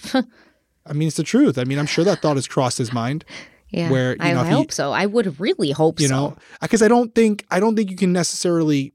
Oh, this is gonna sound so bad as I'm saying it out loud, but yeah, let's. He was doing his thing. He was out there, not being the most respectful to women, Being and a fuck boy. that doesn't necessarily mean he's a bad person at his core. No, So he was my- young, He's young, dumb, dumb. and you know what? Yeah, full of something. And it's one of those things where it's one of those things where he made some decisions as a young, you know, young kid that are, a young buck. are not the necessarily the best things, and doesn't mean that if he had to do it over again, knowing what he knows now, he wouldn't have let her stay that night and avoided this I mean, this whole obviously, situation. but hindsight, man, I know you just never know. you never know. All right, let's take our last break of the episode, and then we've got plenty more to talk about when we come back. It, so by mid September, Mischelle had started seeing another man, which I don't know. He was 18. So can you call him a man? He's still a boy at that point. But this this 18 year old was named Lyle Day. He lived with his parents outside of Sikeston, and something happened to him at the start of his senior year of high school. In September of 1991, Lyle had been in a very bad car accident after he had driven into a telephone pole, and this left him in a coma for a month. Now, after he came out of the coma, people said Lyle was different.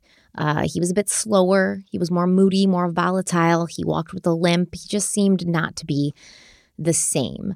And Lyle would not end up graduating from high school due to his accident. And at the time of Mischelle's murder, he was receiving unemployment and Social Security disability checks while he took GED classes and hung around the TNT tanning salon in Sikeston, where he didn't officially work, but I guess he would help out around the shop in exchange for free tanning.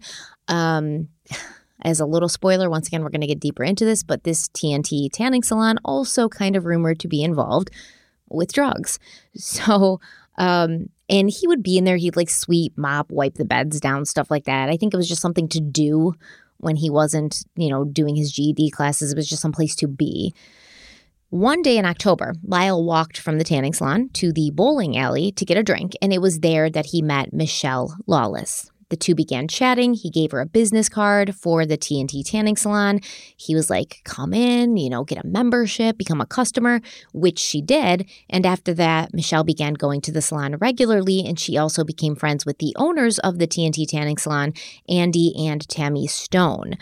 Um, so Andy Stone would later tell police that, you know, Mischelle definitely had like a crush on Lyle Day and Mischelle actually became really close to Andy's wife, Tammy. Tammy would sometimes go to church with her, and Mischelle would, um, you know, hang out at the salon too to talk to Tammy, but maybe also to see Lyle. The first mention of Lyle Day in Mischelle's diary happened on September 15th. This was four days after Mischelle had written in her diary that she would respect Leon Lamb's wishes and leave him alone, which of course we know that, that she didn't. You know, they ended up hooking up a couple of times after that. So Mischelle was at a motel party with some of her coworkers from Shoney's, and she wrote that Lyle had walked her to her car after the party and kissed her. On September 20th, Mischelle was out with some friends cruising when she spotted Lyle in the Malco parking lot in Sikeston, and that night he kissed her again. The next night, she was cruising around Sikeston when she ran into Lyle again, and she got into his vehicle with him, and they cruised around together, and this led to another kiss. On October 2nd, Mischelle went riding around with her friend Lalisha Odell and Lyle Day. She said they had a great time running through a field. She lost her shoes, and Lalisha spent the night at her house. On October 4th, Lyle Day told Mischelle that he'd heard her ex or her situationship, Leon, was going around telling people that he thought Mischelle was just a little hoe and he'd been using her for sex. So the next day, Mischelle confronted Leon about this. He denied it and for a few days, she was actually angry with Lyle for spreading false rumors, even though Leon Lamb probably did be saying that. And I don't know why she's believing him when he says he didn't. But, anyways, she was angry with Lyle for these rumors and she didn't have any contact with him for a few days. But by October 9th, it appeared she had forgiven him, and Mischelle and Lyle were back in contact and speaking to each other or seeing each other regularly. Everything seemed to be going well until October 15th when they got into an argument after Lyle allegedly threw a cigarette at her. But on October 16th, Mischelle was with Lyle at that trailer that she and Alicia had rented for like two weeks, and they had sex for the first time. On October 17th, Mischelle was riding around with her friends, Vince Howard and Eric Shanks, and during that time, she got drunk. And when she was dropped back off at her car in the parking lot, she passed out behind the wheel with her motor running. Now, Lyle Day happened to be parked nearby, and when he returned to his vehicle, he saw Mischelle in her car. He woke her up, he got her into his truck, and brought her home, which makes him 10 times the gentleman that Leon Lamb ever was. And later, Mischelle wrote in her diary, I really like him. On October 22nd, Mischelle talked to Lyle and she said that he hurt her feelings. And she didn't specifically say what he had hurt her feelings about. But that night, she drove around with Lalisha and Chantel before ending up at Leon Lamb's, her situationship, and she had sex with Leon that night. On October 23rd, she talked to Lyle again, and on the night of October 24th, he spent the night with her at her trailer. On October 25th, Mischelle and Lyle drove around in his truck, and they talked, and again, she wrote in her diary that she really liked him. On October 31st, Mischelle went to a Halloween party with Lalisha and Chantel. This party will come back up several times throughout this case, and afterwards, um, Michelle and her friends rode around looking for Lyle, but they couldn't find him. And it was really just Mischelle and Chantel looking for Lyle that night, and they couldn't find him. On November 1st, Lyle went to Mischelle's house after she got home from church. They took a drive, and during this drive, she sort of confessed her feelings for him. Um, she didn't, she was just kind of like, I'm really into you. You know, I like you. And they shared a kiss. And she said Lyle kissed her hand. And, um, you know, obviously that was a big deal for her. She was feeling very romantic. On November 2nd, Mischelle told Lyle that she didn't just like him, she was in love with him, but he didn't respond in the way that she wanted him to. According to her diary, Lyle sort of just shrugged this off and ignored it. On November 3rd, Mischelle wrote in her diary that she and Chantel had been riding around. They chopped down a sign, they fell in a ditch, stole some cotton, had a lot of fun, and she again wrote about how much she liked Lyle. But then on November 4th, Mischelle wrote that she talked to Lyle, but he was still being a butt, so she didn't tell him that she'd had sex with Leon Lamb that day. On November 5th, Mischelle wrote in her diary that she'd seen Lyle, but she didn't give any details. Now, the details of what would happen that day would later be filled in by Lyle Day himself. So, Deputy Jerry Allen interviewed Lyle Day on November 8th, and Lyle said that he and Mischelle had been seeing each other for about a month, but he'd been clear with her from the beginning that he never wanted anything serious, that it was just sex. Lyle said that on November 5th, he and Michelle had been driving around in his truck when she told him that she was pregnant, and he became upset. And he asked her, you know, am I, are you sure that I'm the father? And if if I am, like I will pay for you to have an abortion because I'm not ready to have a kid. I'm 18 freaking years old, right? And Mischelle became very angry at this suggestion. She retorted that she would not be having an abortion, and then she jumped out of his truck and started walking. Lyle said that he drove around for a bit trying to find her, which he eventually did in the parking lot of the TNT tanning salon. Now, two other men, Kevin Garrett and Joey Adams, they'd picked Mischelle up when they saw her walking on the road. They said she didn't have a coat on. She looked upset, so they offered to give her a ride back to her car. And Kevin Garrett would later tell the police that Mischelle had told them during the drive to the tanning salon that she was angry with her boyfriend because he had tried to hit her and he told her to get an abortion. When Lyle Day showed up in the parking lot, he spoke to Kevin Garrett, and Kevin Garrett alleges that Lyle said, quote, I hate her, but I want to make sure she got back to her car, end quote. When it came to Lyle Day, not many people in Mischelle's life were big fans of him. Leon Lamb had told the police that he knew Lyle did drugs and Lyle hadn't been the same since his accident. And Leon thought that Lyle could have killed Mischelle if she had told him she was pregnant. Mischelle's friends, Lalisha and Chantel, also did not like Lyle and they too felt that he could have killed her.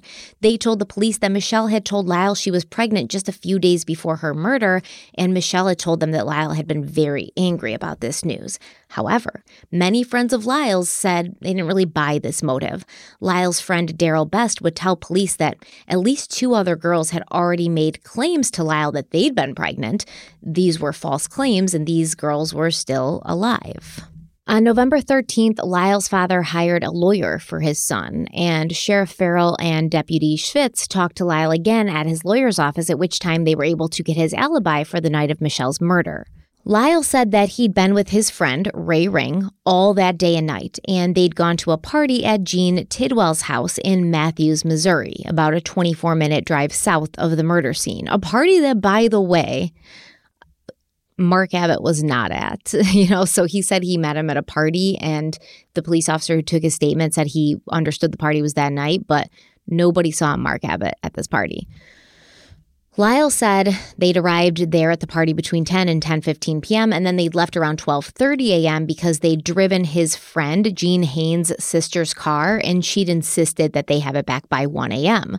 Lyle said that when they got back to Gene's house, he did not go inside, but he sat in his truck warming it up for about 10 or 15 minutes before driving home. And according to Gene's sister, Teresa Hayes, she looked at the VCR clock when her brother got home that night and she said the time was about 1:05 a.m. She also said that her brother Gene came to the door around 1:15 a.m. and told her that Lyle was there, but he was leaving. So, you know, that kind of does give Lyle an alibi that he's at Gene Hayes' house at 1 115 at the time that, you know, Mischelle would have been being murdered and not close by. So it could have it would have made it impossible for him to basically be there at the site of her murder. You see how that works? You see how that happens? Yeah, what? You, you end up having other people who can confirm your story. You give it on your first attempt. This is what it is. You have Mm-hmm. the times, and it just it just makes sense, and it sounds true hmm because it is. And you've got multiple people who back Multiple that up. people, including a someone inside the home who Mhm. has no skin in the game to lie for you, barely knows you from what it looks like. You know, obviously has uh, is aware of who you are. But knows it's you through her brother, but That's she said she was like, "Yeah, I let them borrow my car because That's they they had more than one person and they wanted to all go together." She said, and I was really worried that they were going to wreck it. So like I was vigilant. I was sitting there on the couch waiting for them to get home. And so when when I when I heard my brother Gene come in, I looked at the the clock because I told them to have it back by one. So I, I looked at the clock to make sure that they had followed that that that rule. Yeah. And before anybody comes into the comments like, oh, well, they could all be, of course, of course, they could have. Like, it's better than freaking. Mark Abbott has, man. It's Or a better lot- a lot of- Leon Lamb. Yeah, there's a there's people who are better for it, but uh, you also have to look at motive and things things of that nature. Obviously, like what what would be the reasoning behind this? You can make the argument that, as some has said, have said, he tells her she tells him she he's pregnant, and it goes a little bit overboard. But you also have to consider the fact that right before this, she would have been with Leon, and so is is her. And it seems like they had a good time, right? Like they had sex and they they ended on a, a fairly good note, even though I'm right she- before her murder, you mean? Yes, right Yeah. before her murder, they were on good terms. Although she wanted to stay the night, Mhm. and Leon didn't want her to. It doesn't seem like they were on they- having like an argument. So They, they, were on they- the same terms they always were same terms they've always been on. So Yeah. would she have more than likely met up with Lyle right after that? That doesn't seem There would have been no time for that. right, and yeah. it doesn't seem like Lyle would have been the type, based on his lack of caring for her, where he would have been upset by the idea that she was with Leon. And you know what else I think? I think that Lyle knew that she was having sex with Leon Oh, of still. course he did. right because remember like she she that one time she was like oh um, she'd had sex with leon earlier that day and then she talked to lyle on the phone and she said oh he was still being like a jerk so she chose not to tell him Right. about leon which makes me feel like maybe in the past when she'd been with leon she had told him I'm sure Leon and Lyle both knew about each other. Yeah that's why they're over here talking shit about each other and trying to make each Yeah. other look bad I to th- her I'm pretty. I'm, I feel confident in saying because they all kind of know each other, frequent the same circles. They were at minimum were aware of each other. So remember that Mark Abbott had told Officer Bobby Wooten that it was Ray Ring he'd seen in the Cut Mart parking lot the night of Mischelle's murder. And he told Wooten this on November 18th, which is why on November 19th, Sheriff Bill Farrell had Ray Ring come into the sheriff's office to be questioned. Ray Ring told the sheriff that he knew who Mischelle was just because he knew her through his friend Lyle Day, but he never actually talked to her. Ring said that the last time he'd been in Benton had been a few months prior when he'd attended a party at the trailer of John Worley. Now, this was the Halloween party that Mischelle had also been at with her friends, Lalisha and Chantel, and Mischelle had written about this party in her diary saying, quote, Lalisha left and came back, drank and flirted and stuff. Todd Mayberry liked me. When we left, kissed almost everyone. Took Lalisha home, and Chantel and I snuck out and went to McDonald's and cruised. Couldn't find Lyle, so I went home to Chantel's. End quote. Now, when asked about Mark Abbott, Ray was like, Yeah, Mark Abbott, I do know. He stated, quote, Mark Abbott is a racist. I dated one of his ex-girlfriends a few times, Laura Bailey. She told me he said he would kill any black man who dated a white girl and any girlfriend of his who dated a black man. He had some real asshole friends. I wouldn't be surprised at all if they killed somebody. You might want to look at Kevin Williams and Gary Amson. They all smoke marijuana, get drunk, and then want to fight. End quote. Now, when asked about Lyle Day's alibi, Ray Ring said that yes, he and Lyle were good friends and they'd been together that night. And Lyle had also told him about Mischelle's pregnancy claims, but Lyle had also told him about two or three other girls who'd also tried to pull the same trick. And once again, all of them were still alive and walking around. Ray said that on the night of Mischelle's murder, he, Lyle, and their friend Gene Haynes took Gene's sister's car to Jean Tidwell's party. They left the party and then they went to Hardee's in Sikeston. But then Ray didn't want to go back to the party, and Gene's sister's car had to be back by 1 a.m. So he started walking home while Lyle and Gene left. And then two people that Ray knew from the Little Caesars that he worked at, they stopped and gave him a ride home to his apartment. And Ray said his roommate, Larry Coote, was home when he arrived, and Larry could verify that he'd gotten to their apartment and stayed there the rest of the night, which Larry did.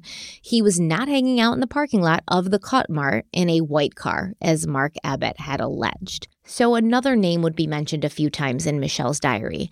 Someone named Mark, who Mischelle wrote about a handful of times, but never gave a last name.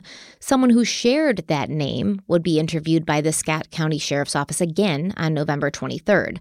This person would be Mark Abbott, and once again, he would add to and modify his version of the events of the night that Mischelle Lawless was found on the side of the road with three bullets inside of her. And that is what we're going to talk about when we pick up next week. So are are you are are we to believe that the, the Mark that's we're talking about in Mischelle's diary is Mark Abbott? I don't know. I'm going to give you an argument for why he could be. Okay, because as just to refresh everybody, because it hasn't been since episode one, uh, we're supposed to be under the understanding, based on the reenacted interview, that Mark Abbott didn't know Mischelle Lawless. I mean, he might have seen her somewhere, but he Mark didn't. Mark claimed he didn't know Mischelle. he didn't yes. know her exactly because he to the point where he was like, "Oh, was there something wrong with her head?" Like he was very like oblivious to who Mischelle Lawless was. Yeah, he tried to act oblivious about it for That's sure. and that and so there's a couple things to recap Was here. she right in the head or something? Yes, Yeah. something along those lines. Like very like he doesn't know who this woman is. Yeah. Uh, and when the detective mentioned uh, she was whose daughter she was, Marvin Lawless's daughter. yeah, he he didn't really seem to be. like, Oh yeah, I know who she Yeah. is. That's right. So could have a couple issues here for episode number three. First off, Ray Ring appears to have a very solid alibi, and uh, again, when you have someone who's telling the truth. It's not always the case, but in many situations, when they tell you something, there will be multiple people or multiple cameras or something that will confirm their story because it's just the truth. And they'll they'll tell you one time one time only. They won't hesitate. There won't be any deviations in the story. They won't come back and redact and, ref- and rechange. And they'll just mm-hmm. tell you the story because that's what they remember. And then you'll be able to as the investigator go out there and pretty easily confirm it through impartial witnesses. That's what usually happens. Now on the other side of the coin let's get back to Ray Ring as far as how it relates to Mark Abbott, because Mark Abbott, as you said, uh, allegedly went to a payphone right after this incident, after finding Mischelle, with the intent on calling 911. Stop me if I'm wrong on any of this. This is just what I've written down. And as he's there, Ray Ring pulls up on him. And Allegedly. yeah. allegedly.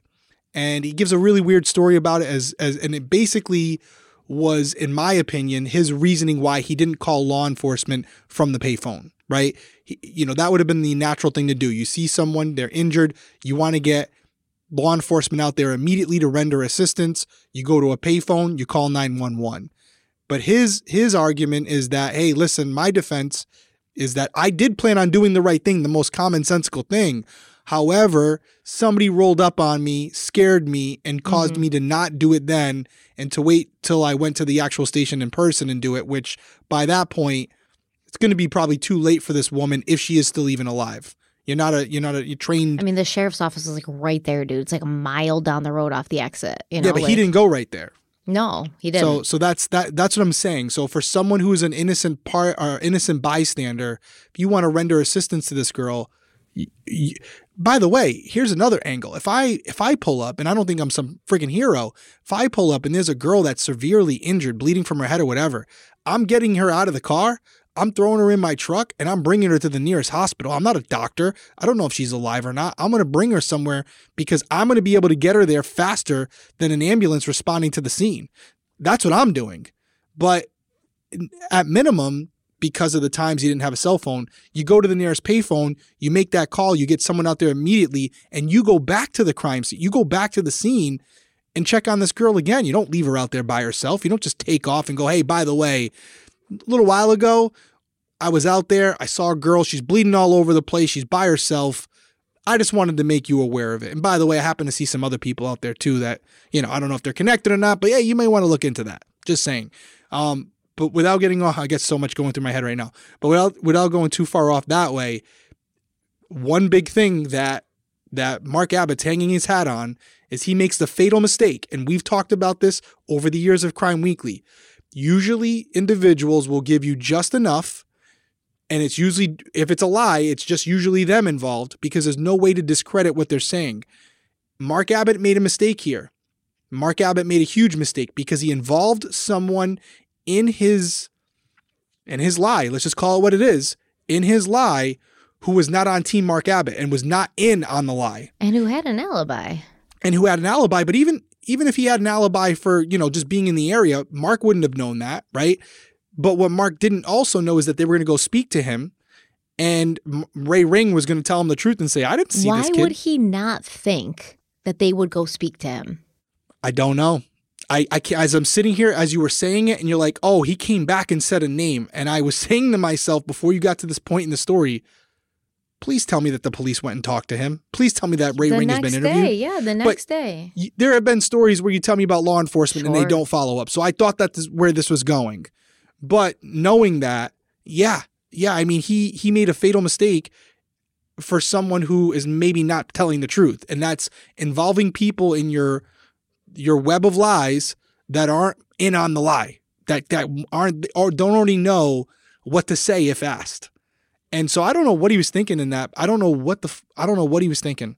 I really don't. I and it, and it's it's not I almost looking feel like it's Mark. just like to muddy the waters, kind of like to be confusing, to be purposely confusing so that law enforcement is like running around in circles talking to people that have nothing to do with anything instead of looking at him. yeah, he's just throwing shit at the wall and seeing what Right, sticks. Hey, if I throw out enough names out there, they're just gonna they're not gonna be able to to rule out everyone. Okay, so to bring this back to the beginning of the episode, as far as what I had the question I had posed at the beginning of the episode, as far as how does Mischelle end up where she is at that time? And you had alluded to the idea that maybe this person knew she would be there.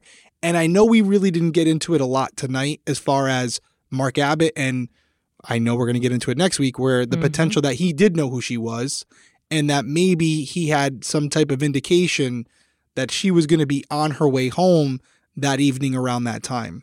Um, so it's kind of hard for me to say that I've changed my opinion in this episode because I don't know all the specifics yet. So I'm going to go into episode three, sticking with what I originally said, but I'm gonna I'm gonna modify it slightly by saying, "Hey, You're going to modify it slightly, like the Mark Slightly. Abbott story. yeah, like Mark Abbott, and say maybe there's a world, there's another option here where maybe if Mark Abbott is the guy, he's not driving down the road and randomly sees a car that he doesn't recognize or a woman he doesn't know and pulls over to see what the situation is, but instead he sees a girl that he is familiar with in a car that he recognizes and pulls over to see what the deal is. Like, I still think that there's a very strong possibility Mischelle pulled over on her own because she had to for some reason or as you alluded to he's driving alongside her they they make eye contact. They wave at each other. She They- thinks he's a a benign. yeah she knows him. She Yeah. knows of him and they both pull over to have a quick conversation. There's there's an there's an option for that there. I have to know more about their relationship because it sounds like you're not even certain that the mark in the diary is, is mark abbott. So I, I'll be in. I wish we were covering that tonight. I'd be. I'd like to know about that. But um, thanks for leaving us on that cliffhanger. Appreciate you. But way down in the comments, where do you guys thinking at this point? It's, you know, for me and Stephanie, you know our roles in this, right? Like you are someone who does the whole script. You know where the story's going. You know what's to come. And so, in in fairness to you, it's hard to start off objectively when you already have all the information. You've already developed your opinion. You're trying to be as objective as you can for me and for everybody else. Whereas we're coming into this blind for the most for the most part for most of us and I try to start off almost in a way trying to discredit what I know you think. Yeah. I, and that's what you should do as a team. I should try to poke holes in your theory. Yeah, that's our dynamic for sure. It's that and vice versa, right? That should, Always. that should be what it is. And that's what a good team would do, even in, in a detective division. You sit around, someone throws out a theory, someone throws out a suspect and, and what they think happened, and your partners should be there to try and discredit Play what devil's you think. advocate, Play yeah. devil's advocate. So, because if if if it is what it is, then that that means it's not the guy, and you move on to the next one. So with this one we here at Mark, the margin uh, th- that I had initially with, hey, listen, this could be a guy who rolled up and you know just wrong place, wrong time, and didn't make the right decisions afterwards. With everything else that we we now have in play here, in addition to what we had in episode one, now we have him singling out someone specifically, and that person coming in and telling law enforcement indirectly, he's lying to you. I didn't see him that night. So why would Mark Abbott do that? How could he misidentify this person? He wouldn't. He knows this person personally. So it's a it's a flat out lie. And so then the question becomes very simply, why is Mark Abbott doing this? Why is he doing so much? And and I mean you're you can you can weigh in the comments down below why you think he's going to such lengths to continuously make himself look worse and worse. What is he trying to accomplish? I, once again, the only thing that I could think of is he's trying to distract. He's trying to confuse. That's why he's going to a different police station to give this report. Like, if there's enough distraction, if there's enough like random offshoots, you know, because now they got to bring Ray Ring in regardless Right. of, what, of what they think. They got to bring Ray Ring in. And there's a chance that Ray doesn't have an alibi. There's a chance Right. that maybe he is in the area. And now they're pursuing this lead. You know, like you said, he's throwing stuff at the wall, see what sticks. And then he could just later go back and be like, oh, you know what? I thought it was Ray, but it was dark and I was really scared. And now I realize that it wasn't, you know? And he can just play dumb. He can just freaking play dumb about it and be like, oh, I wasn't, I didn't lie. I was, I just, I was mistaken. No, you lied. You lied. You lied. In, in our opinion, allegedly. Well, I mean, it's not even our opinion if that's what happened. If what you're, if where you're getting this information from is is accurate, where is this information, the source coming from? What do you mean? This this particular piece of information, as far as Mark Abbott saying, "Hey guys, I remember who that person was that frightened me that night, which caused me not to make the nine one one call. It was Ray Ring." Where is that information coming from? Officer Bobby Wooten's police report. There you go. That's Yeah. so. So there you go. that, it's from that that Sheriff Bill Farrell and Brenda Schwitz just conveniently didn't give to Josh Kezer's attorney. Right. And that and that so that's something right there. And then you have obviously Ray Ring coming in, giving his statement Yeah. and and probably not even knowing that he's discrediting if if the investigator is good, not even knowing that he's discrediting Mark Abbott. Mark Abbott's statement, just he's there to protect himself by giving his alibi, which indirectly discredits Mark Abbott's alibi or his story. That's the point, right? It's not malicious. He's not coming in here and lying to because I mean you could argue if Ray Ring is the guy, he would say, I didn't see Mark Abbott that night. What's he talking about? I wasn't in that area at all, right? That if he's involved. But as you said in the episode, we have multiple people confirming that Ray Ring was in fact where he said he was. So yes. for me, where I leave this episode, you know, I got five people on my list.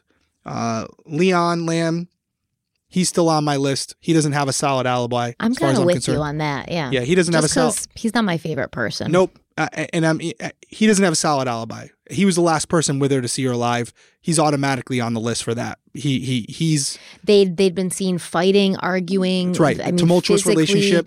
Physically fighting, like she'd hit him, and I don't think he ever hit her back. But there were times where he would shove her, you know, to stop her. So there, it gets getting physical. right. Yeah, I'm who's the you. only person? Who's the last? Who's the only person to say that she left his house and she was alive? uh, Leon Lamb. That's right. So Yeah. Leon, you're still on the list, bud. Person like of interest. literally within 15, 20 minutes of when Not good, right? she would be dead. Yeah, I Not agree. good. Yeah. Not good. So you can't take him off the list. We can't be impartial and say, oh, you know what? I think I, I believe him. Um, obviously, Mark Abbott, self explanatory. Lyle Day, he's got a pretty solid alibi. I got him off I my list. Yeah. I've checked him off. Ray Ring, I've checked him off. And now you've brought into two other players into the, you know, into the fold here.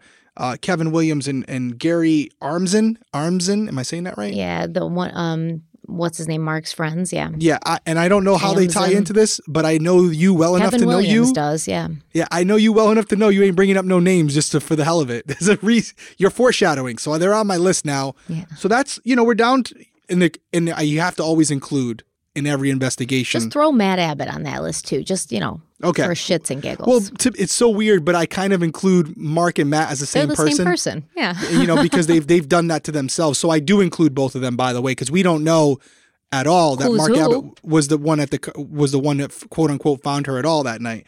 Um, he could be putting himself in the forefront because he wasn't involved, for all we know. Maybe he's protecting his brother.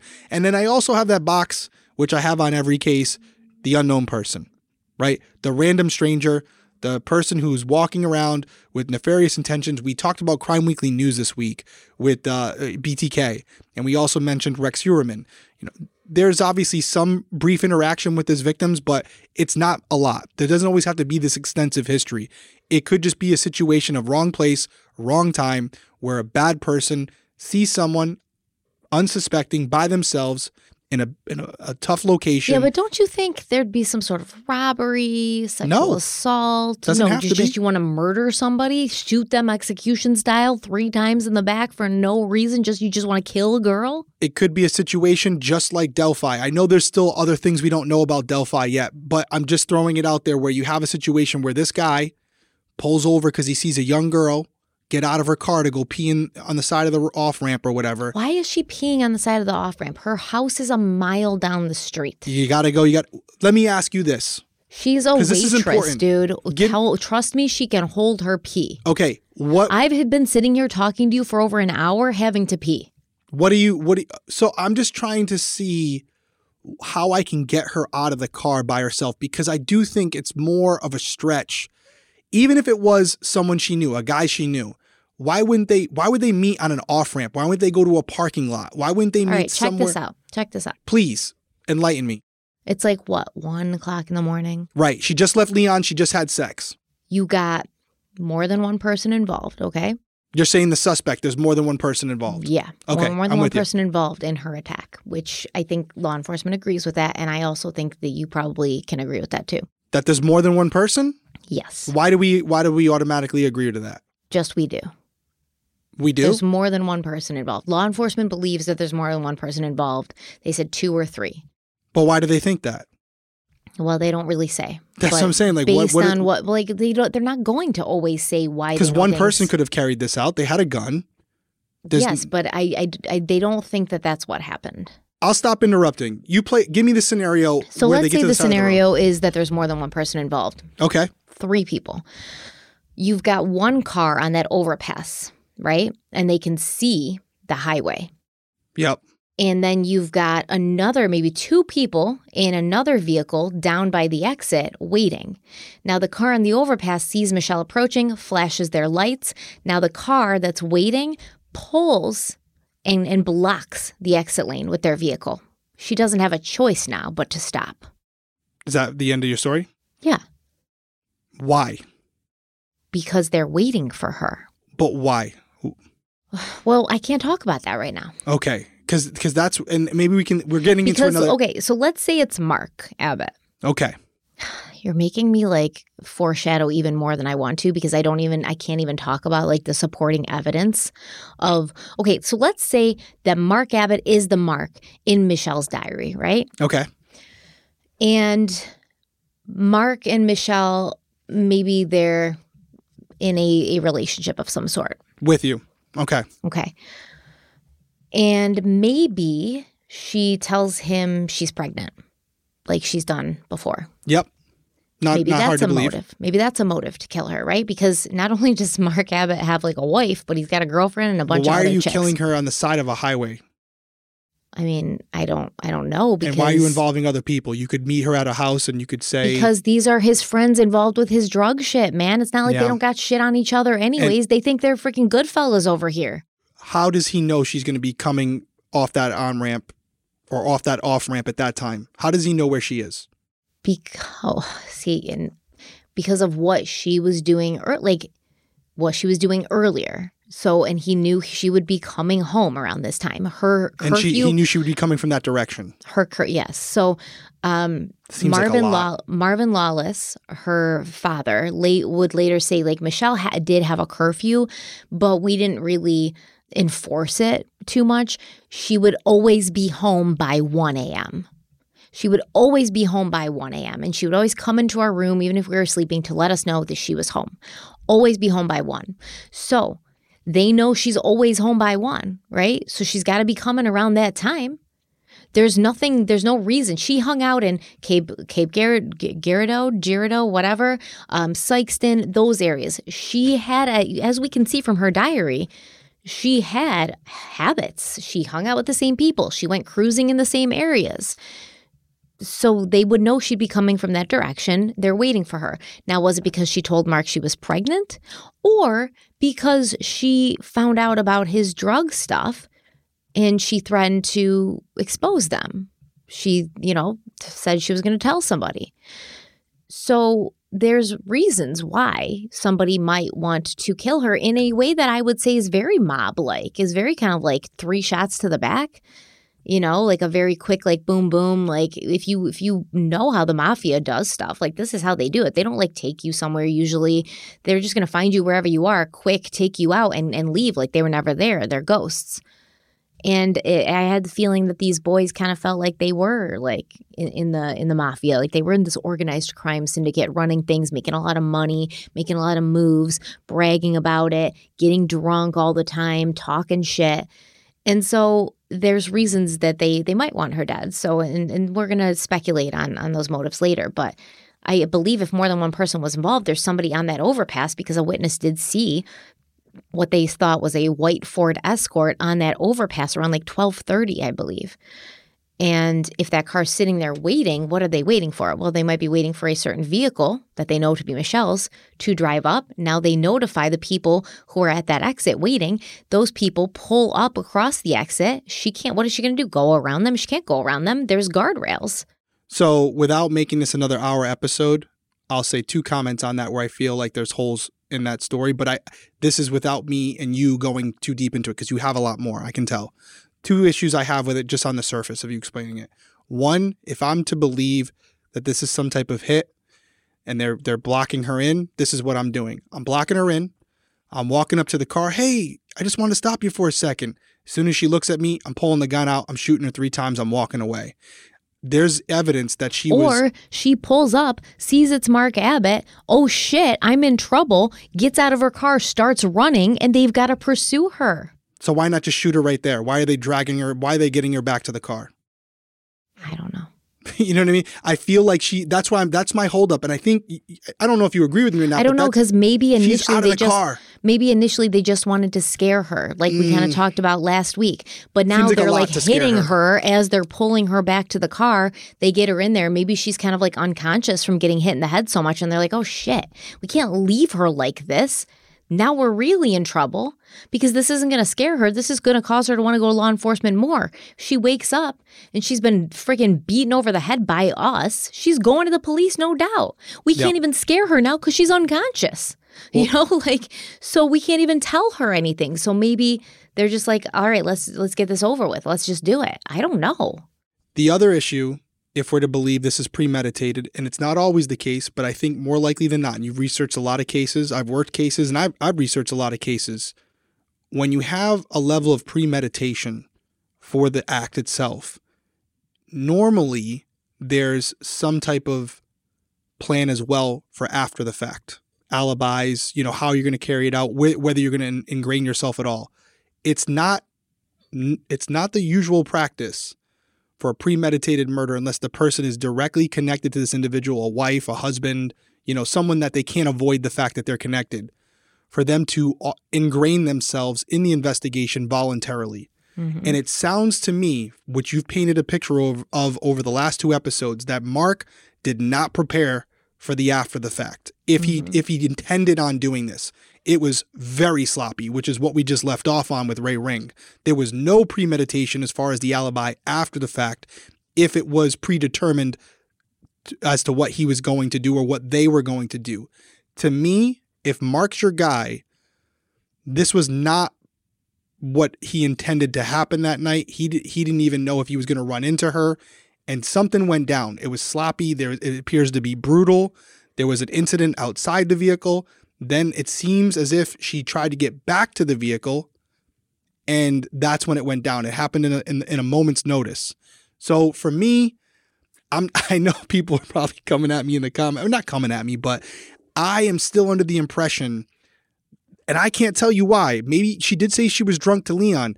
There was some reason that I may we may never know that she was already out of that car when her offenders or offender approached her. And I'm not even convinced it was multiple people, but I I that you know, I reserve judgment as we as you give me more information. Crazy case. And I, I will know. say after two episodes, head still in a pretzel. Oh yeah. Like this one's tough. Mm-hmm. This one's tough. The why, the how, we don't really have there's a lot up for debate. I know.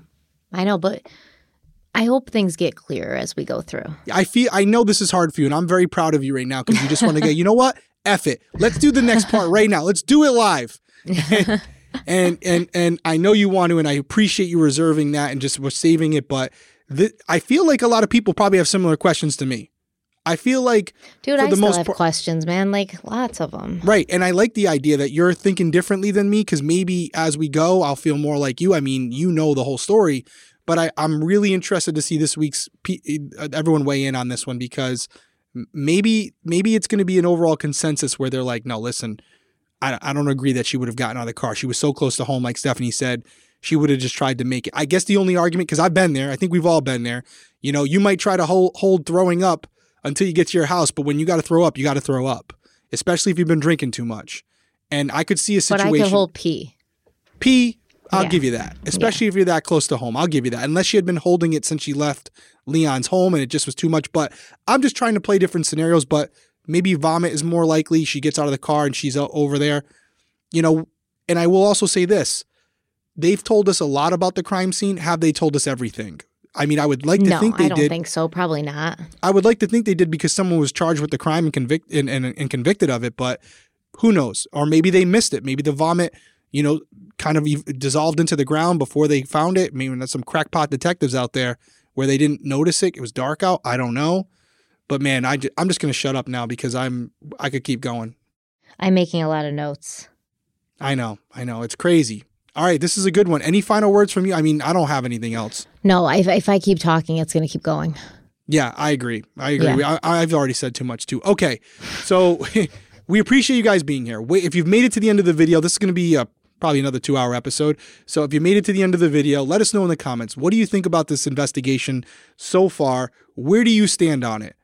Do you think Mark Abbott killed Mischelle, or do you think there's someone else who? eh, Are you still on the fence and truly believe that there could be someone else? We have already talked about Leon. Do you think Le- Leon is a fuckboy?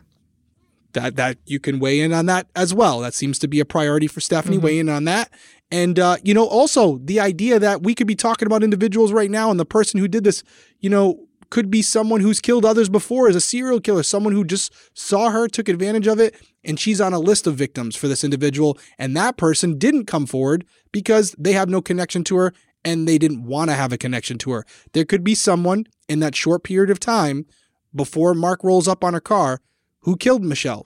And we don't know who that person is, and they've never been identified. That is a possibility. So, where do you stand on it? Where do you fall? Let us know down below. We're interested to hear what you guys have to say. Yeah. Okay, that's right. it. Appreciate you guys being with us. Have a good night. Stay Talk safe out there. week. Bye. Bye.